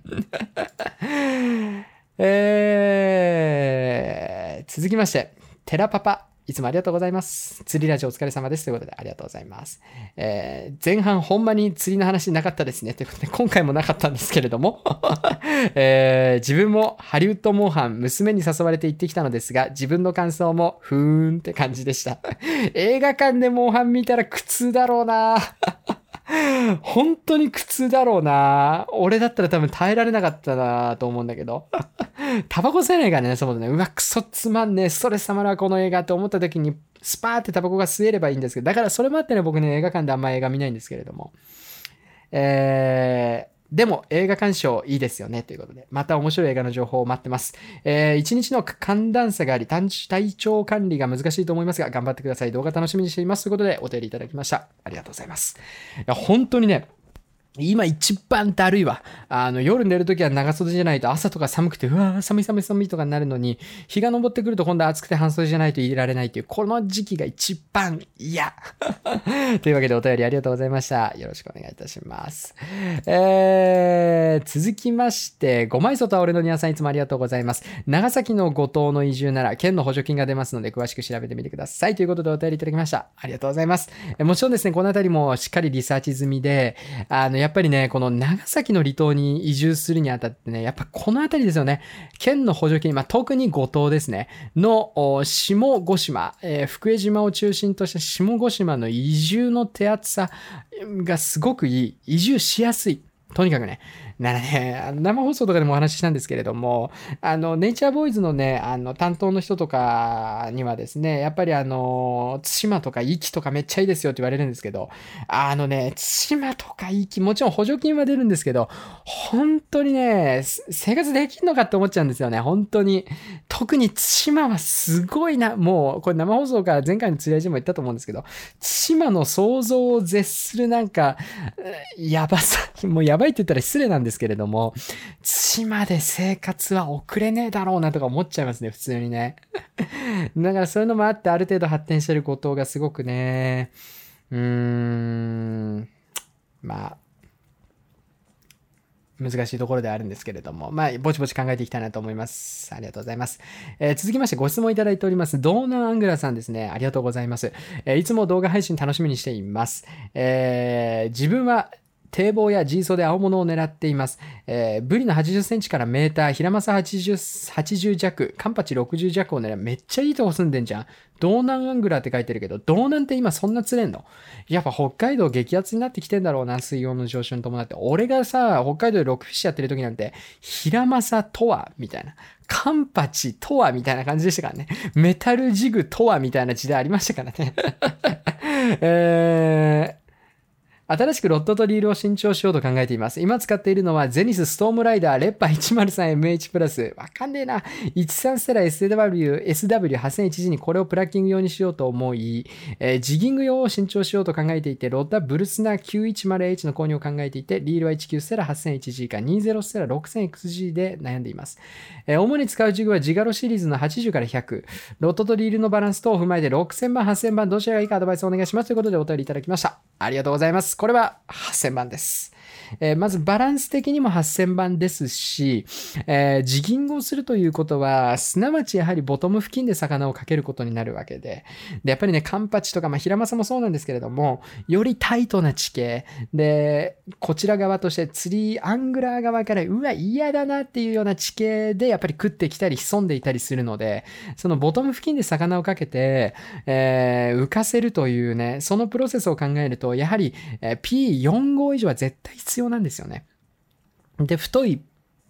ラインを使うということは、太いラインがしっかり巻けるリールが必要ということで、まあ、6000番に4号も200メーターぐらいは巻けるんですけれども、やっぱ心もとない200メーターぐらいだと、1回大幅なラインブレイクだったりが、まあ、ライントラブル等々が発生すると、まあ、釣り続行困難になってしまうので、やっぱり300メーターは巻いておきたいわけですね。ってなると、4号300メーターっていう観点から見ても8000番ですし、まあ、バランス的に見ても H クラスにはもう8000番一択です。で、6000番だとリールのパワー的にもサイズ感、ハンドルの長さだったりとか、なんかこうサイズ感的にもですね、あのジグしゃくりにくい。まあ僕としてはしゃくりにくいんですね。8000番以上あった方が、なんかジグをね、こう快適にこう巻き上げることができますので、ありとあらゆる面で、えーまあゴリゴリのロックショアジギングをやるんであれば8000番をお勧めしたいなというふうに思いますのでですね、え参考にしてみていただければなと思います。えー改めてになりますが、今、道南ってそんなにすごいんですね。やばいですね。また北海道に帰ろうかな。うちなんですけど、ありがとうございました。えーえ続きましてですね、KO さんから、ショアゴリラの次の入会いつなんでしょうということでお便りいただいております。えーあ、今日テスト最終日で少し休み期間に入る学生さん出て、あ、KO くんね。ありがとうございます。いつもありがとう。えー、KO くんとは一悶着二悶着ありましたけれども、えーテストお疲れ様でした。あー、ゆっくり遊んでください。ショアゴリラ、ショアゴリラを変える大学生って相当すごいと思うんですけれども、まあ、アルバイト頑張りゃね、いくらでも買えますからね。まあ、むしろ学生の時の方がお金自由に使える感もありますしね。シュアゴリラの次の入荷は秋とされていますが、もう次回生産分全部予約で埋まってるという噂を聞いておりますのでですね、ちょっと頑張っていろんな釣り屋さんに電話してみてください。まあ、ガマカツに直接問い合わせるのもありだとは思いますけどね。ガマカツに直接問い合わせて、シュアゴリラどうしても買いたいんだけど、みたいな話相談してみるのもありかと思います。とりあえず秋の予定なんですけれども、激戦なので、で、おそらくその次はもう来年になってしまいますので、ちょっととシュアゴリラ今からゲットするってなると努力が必要かなというところでございます。よろしくお願いいたします。え続きまして、えー、ロックアングラータカさん、えー、いつもありがとうございます。釣り味講師お疲れ様です。ということで、ありがとうございます。えー、いつも新しいことに挑戦し続けるエビちゃん最高です。ということで、ありがとうございます。私がお手伝いできることがあれば、何でも気兼ねなく言ってください。エビちゃんを応援させていただきます。では、九州でお待ちしております。移住万歳ということで、ありがとうございます。あの、何か、あの、助けが必要な時にはいつでもご相談させていただきますのでですね、えー、今後ともよろしくお願いいたします。えー、続きまして、えー、もう、あ、これ前回もお名前読めなかったんだよな。えー、っと、えー、森、森次さんかな。ごめんなさいあ。りがとうございます。えー、前回コメントを読んで、前々回コメントを読んでいただきました。YouTube にコメントするのが初めてで、もちろんコメントを読まれるのも初めてで、ものすごくドキドキしました。ありがとうございました。ということで、とんでもないです。ありがとうございます。えー、今回のラジオを聞きましたが、引っ越しをされる予定でなんですね。引っ越しの釣り具も多そうですね。そこでどうでしょうか？以前一度やられていたと思うんですが、エビちゃんの YouTube ショッピングみたいな企画。ああ、はいはいはい。エビちゃんが購入して何度、何度か使用して使わなくなったものをメーカー様よりの商品提供物などいろんな絡みがあって難しいかもしれませんが、引っ越し費用の足しにと思いまして、素人な浅はかな考えですみません。これからも動画ラジオ楽しみにしております。頑張ってくださいということでお便りいただきました。ありがとうございます。うーん。まあ、言うてね、その、チャリティー、俺、俺チャリティーオークションみたいなのやったところでですね、まあ、たかが知れてるんですよね。うん、あの、しかも今手元にある釣り具って結構ね、もう全部愛着のあるものばっかりなので、うーん、本当に、本当に愛着のあるものばっかりなんですよ。なんでそんなにね、あの、出せもんねえなっていうのが正直なところで、まあ、プレゼント企画とかもね、まあ、クリスマスになんかプレゼント企画やってもいいかなとは思うんですけれども、また去年と同じようにね。まあ、あんまりもうね、正直ね、あの、あげるもんがねっていうのが正直なところなので ちょっと思いついたらまたやっていきたいなと思います。あの、ご提案いただいた、ね、このプレゼント、ショッピング企画みたいなやつね。えー、また、あの、タイミングがあれば思いつけばやっていきたいと思いますので、よろしくお願いいたします。えー、続きまして、えー、武蔵原のりゆきさんですね。いつもありがとうございます。えー、釣りラジ講師のお疲れ様です。ということでありがとうございます。えー、プロのグラマーです あの、プログラマーやってるっていうね、お便り前回いただきましたけれども、えー、エビコさんの思ってるのと違うかもです。工作機械を動かすためのプログラマー、まあまあそれでもプログラマーはプログラマーだと思いますけどね。えー、九州移住、カッコ仮は驚きです。鹿児島移住はないと思いますけど、遠征の際は温泉行きましょうということで、ありがとうございます。いやー、鹿児島も、いやねあの、これ吉成さんとも話したんですけど、佐多岬なんて、ほぼ喧嘩って言ってました。だからそれが嫌なんですよね。その人。な他のアングラーと被るのはすっごい俺嫌だから、一人で釣りしたいからさ、基本的にはね。だからね、まあ、土地としてはすごくいいのかもしれないんですけれども、まあ、鹿児島の離島もありかなとは思うんですが、まあ、ちょっと住みづらいっていうのと、やはりですね、あの、南の島は虫がでかすぎるので、ちょっとそれもなっていうのがですね僕の、まあ、ちょっと、今非常に難しいところでございます。まあ、ちょっと鹿児島あたりも調べてみようかなとは思ってるんですけれども、もしかしたら鹿児島になるかもしれないので、ぜひよろしくお願いいたします。えー、続きまして、えー、KCGU さん、えー、初めてからありがとうございます。推しの漫画、本当分かってるなと、良き感想でございましたということでありがとうございます。あの、前回チェンソーマンのお話ししたんですけれども、あのそれからまたね、あの、チェンソーマンの、もっと昔にか、もっと昔もないですけど、前々に書いてる、ファイヤーパンチっていうね、またね、チェンソーマンよりもよりね、あの、人を選ぶ漫画を読んで、めちゃめちゃ面白かったんですけど、まあ、あの設定ファイヤーパンチっていうね、あの、興味あったら読んでほしいんですけど、めちゃめちゃ面白いんで、あの設定を考えられる人って想像、そ、そんないないなっていうね。今もうなんかある程度ね、あの、ナルトと呪術廻戦が全く同じ構成っていうキャラクター構成もほとんど一緒みたいなね、えー、いう風に言われてるのと同じように、もう、今では漫画なんて構成出尽くした感あると言われているこのご時世に、特にね、なんかその少年漫画もの、ジャンプものみたいなやつはね、あのファイヤーパンチののあの話の構成っていうか世界観っていうのは、え、こう、なんていうかな、うわ、こんなことを、こんな、こんな世界観よく思いつくな、みたいな、こんな設定よく思いつくなっていうレベルのめちゃめちゃ面白い。だからね、チェンソーマンの作者一気に好きになりましたね、僕ね。まあ、相変わらず救われない系っていうかですね、えー、ダークでヘビーな漫画なんですけれども、すごい面白かったので、チェンソーマン読んでみて面白かったなって思う方はですね、ぜひね、ファイヤーパンチも読んでみてください。さい。えー続きまして、宮崎拓也さん、いつもありがとうございます。今週もお疲れ様でしたということで、ありがとうございます。えびこさんの移住企画も面白いですね。関東と九州の違いを客観的に伝えてもらえそうです。そこも参考になりそうです。えなお、実況動画が少なくとも大丈夫です。えー、安定の理論と客観的な意見の動画は見る価値があると思って見てます。ということで、ありがとうございます。もう最近ネタ切れ著しくですね、本当に苦労してるんですけども。えー、一つアドバイスください。最近フックアウトすることが多いです。食いが浅い、フッキングが甘いと悩みつつ、悶々としています。アドバイスいただければと思います。ということでお便りいただきました。ありがとうございます。そうですね。フックアウトに関しては、どうフックアウトするのかによるんですね。で、僕もそんなそんなね、偉そうなことたくさん言えるような、あれではないっていうのもあるんですけど、うーん、まあ、ただ、僕の持論としてはですね、あのー、持論ですよ。持論としては、やはりフッキングが甘い。フッキング市場主義というかですね。フッキングさえしっかり決めてしまえば、特に昭和時期、太い、でかい、ごつい針を使う場合、昭和時、ライト昭和時期とかみたいな細い針で、ちっちゃい針使う場合はまた別なんですけれども、で、対象魚も小さいなら別なんですけど、ある程度のサイズの魚で、ある程度のサイズのルアー、そしてある程度のサイズのフックを使う場合は、フッキングさえ決めてしまえば、バーブレスでない限り、ほとんどバレないっていう印象なんですね、僕。だからこそ、フッキングだけはもう、無理くり、ゴリッゴリに追い合わせとか入れるんですけれども。うん、まあ、ライト正直の場合とかね、あの、シーバスとかね、えー、小さい針とかを使う場合はまた全然もっとテクニカルな要素を求められるとは思うんですけれども、まあ、もし仮にロックショアみたいなね、えー、大きい針、40とかのね、大きい針とかを使って40以上かな、30以上、40以上ぐらいの大きい針を使ってやっていくんであれば、とにかくまあ、フッキングさえ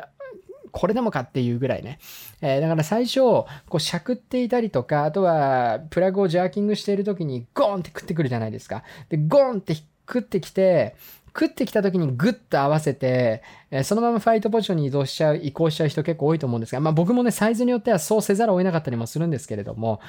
やっぱり意識してほしいのは、魚の反、魚が反転した後に合わせを入れるっていうところですね。だからまず、まず反転させるっていう考え方なんですよ。まあもちろん反転させない釣り方、いわゆるパワーファイト。もうとにかくヒットした瞬間からもう竿立ててショートポンピングでゴリゴリに寄せてくれてやり方もしっかりなんですけれども、やっぱり僕は一度やっぱりこう魚があっちを向いて、向いて、向いた時に改めてガッガッってこうね、合わせを入れてあげることによって最大限、しかもそれも縦じゃなくて横にね、真横にこうやってあげるっていう合わせを入れてあげれば、それでバレたことほとんどないので、で、バレる時っていつもフッキングが甘い。で、初動の焦り。落ち着いて魚が反転して、トップとかもそうなんですけど、トップにボコンと出て、ボコンと出たので焦っちゃって、早合わせしちゃって、えー、かかりが浅いまんま、えー、ファイトポジション、いわゆるグリップエンドを腰に当てて、えー、こうね、ポンピングに移っちゃったりとかするとスポッて抜けちゃったりするので、いかに落ち着いて魚がの重みがぐっと乗っかってから、落ち着いて焦らずガッと腹筋を決めて、で、その後、魚の様子見ながら、えー、ハンドル、リールのハンドル巻いて、ラインテンション保ちつつ、距離を詰めつつ、ポンピングスタイルにどのタイミングで移行するかっていうのがね、僕の中では一番バレに魚をばらさないというか、そう、それが意識してできてるときはほぼバレないので、あの、実況動画でも出した神津島の沖磯のマグロのトップウォーターゲームもそうなんですけれども、それができてしまえばほとんどね、バレないので、まあ、とにかくフッキングかなとは思います。ただ、使ってるラインシステムだったりとか、えー、まあ、ジグなのかプラグなのかとか、どういうサイズの魚を狙っていて、針のサイズがどれぐらいなのかとか、いろんな要素が絡んでくるので、今お話ししたことが宮崎さんにとって最適化になるかわかんないんですが、まあ、一つ僕が意識してることっていうのはこんな感じでございますので、ちょっと参考にしていただければなと思います。えー、それでは本日最後のお便りですね。えー、メテイと SW さんです。いつもありがとうございます。えー、釣りラジオお疲れ様です。ありがとうございます。九州移住いいっすね。羨ましいです。ということでありがとうございます。えー、もうちょい修行してエビコさんを反強制的にゼニスに連れて行く、行ってもらう夢見てたのですが、てんてんてん。私は関東圏でヒラマサ、マグロ、アオリイカを追い求めて頑張りますということでお便りいただいております。ありがとうございます。あのー、関東での釣りをね、完全にリタイアするわけではありません。もちろん、えー、小笠原諸島をはじめ、伊豆諸島ですね、えー、だったりとか、えー、銭洲、神津島、あの、夢っていうのもまだまだね、えー、まあ、ま、マグロ以外は基本的には、まあ、マグロもね、20キロオーバー取れてないんであれなんですけど、まあ、マグロ以外は基本的に何も納得のいくね、えー、超過っていうか、結果を出せてないので、全然ね、九州に移住しても、あの、まあ、ちょこちょこ関東でも釣りはしたいと思いますので、ぜひですね、えー、ご一緒できればいいなというふうに思っておりますのでですね、よろしくお願いいたします。さあ、というわけで、そろそろ、えー、今週の釣り味2時間ということでね、最近はもうほとんど2時間収録、まあ僕がなんかこう、これを喋りたいんだみたいなネタがあるときはもう確実に2時間コース、前半1時間関係ない話をして、えー、後半1時間、えー、ちょっとお便りのコーナーをしてみたいな感じにどうしてもなってきてしまっているんですけれども、えー、皆さん今週の追い味もお楽しみいただけましたでしょうか。前半めちゃめちゃヘビーな話しましたけれども、まあなんかね、あの本当に世界が広がったというか、ああ、そういう今世界ってこういう風に動いてるんだなみたいなね、えー、ところが、あの、ひしひしと伝わるすごくいいドキュメンタリーだったので、まあ結構偏ってるっちゃ偏ってますけどね、あの、だからアメリカ政府はダメなんだみたいな、歴代の大統領をバッシングするみたいな内容に結構、まあ、それでもね、あの、中立を保って、えー、当時の政権のね、えー、補佐官だったりとか、いろんな人のインタビューが交えながら、まあ、えこう、均衡を保ちつつ、まあ、どっちかって言えばアメリカ政府をひどいというようなね、持っていき方には、まあ、構成上なってはいるんですけれども、まあ、ただやっぱりそういうのもね、あの見ると、シンプルにね、あの本当に戦争映画とかの見方も全然変わってきますし、そういった意味で面白い部分もあると思いますので、ぜひですね、時間見つけて皆さんも見ていただければなと思います。えというわけで、えー、今週第49回、えー、ね、知ってたということでね、えー、今週もお届けしました釣りラジ、この辺りでお別れしたいなと思います。えー、最後までご視聴ありがとうございました。Spotify アンカーの更新、そろそろ始められそうなタイミングになっておりますのでですね、えー、Spotify アンカーなんてもう忘れ去られたみたいになっている方もいらっしゃると思いますけれども、そんなことは決してございません。せん。えー、ちょっとね、えー、もうちょっとだけ待っておいていただければなというふうに思いますので、よろしくお願いいたします。え、また皆さんからですね、えお便りもどしどしお待ちしております。えあんな話聞いてみたいよとか、こんな話聞いてみたいよとか、主にまあ釣り以外の話、え大歓迎でございますので いっつもね、あの動画とか釣りの話ばっかりしてるんで、たまにはね、釣り出しぐらいはね、釣り以外の話したいっていうのがね、え本音ですので、釣り以外でなんか聞いてみたいお話、ネタとかね、えありましたらですね、えどしどし、えーお寄せいただければなと、どしどし、えー、お便りいただければなと思いますので、引き続きよろしくお願いいたします。えー、それでは、えー、また来週、来週はですね、えー、アクト50ということで、え、第50回、記念すべき第50回のツイラジですね、えまあ、来週、お届けできればいいなというふうに思っておりますのでですね、よろしくお願いいたします。それでは、え、今週も最後までありがとうございました。また来週のツイラジでお会いいたしましょう。バイバイそう強く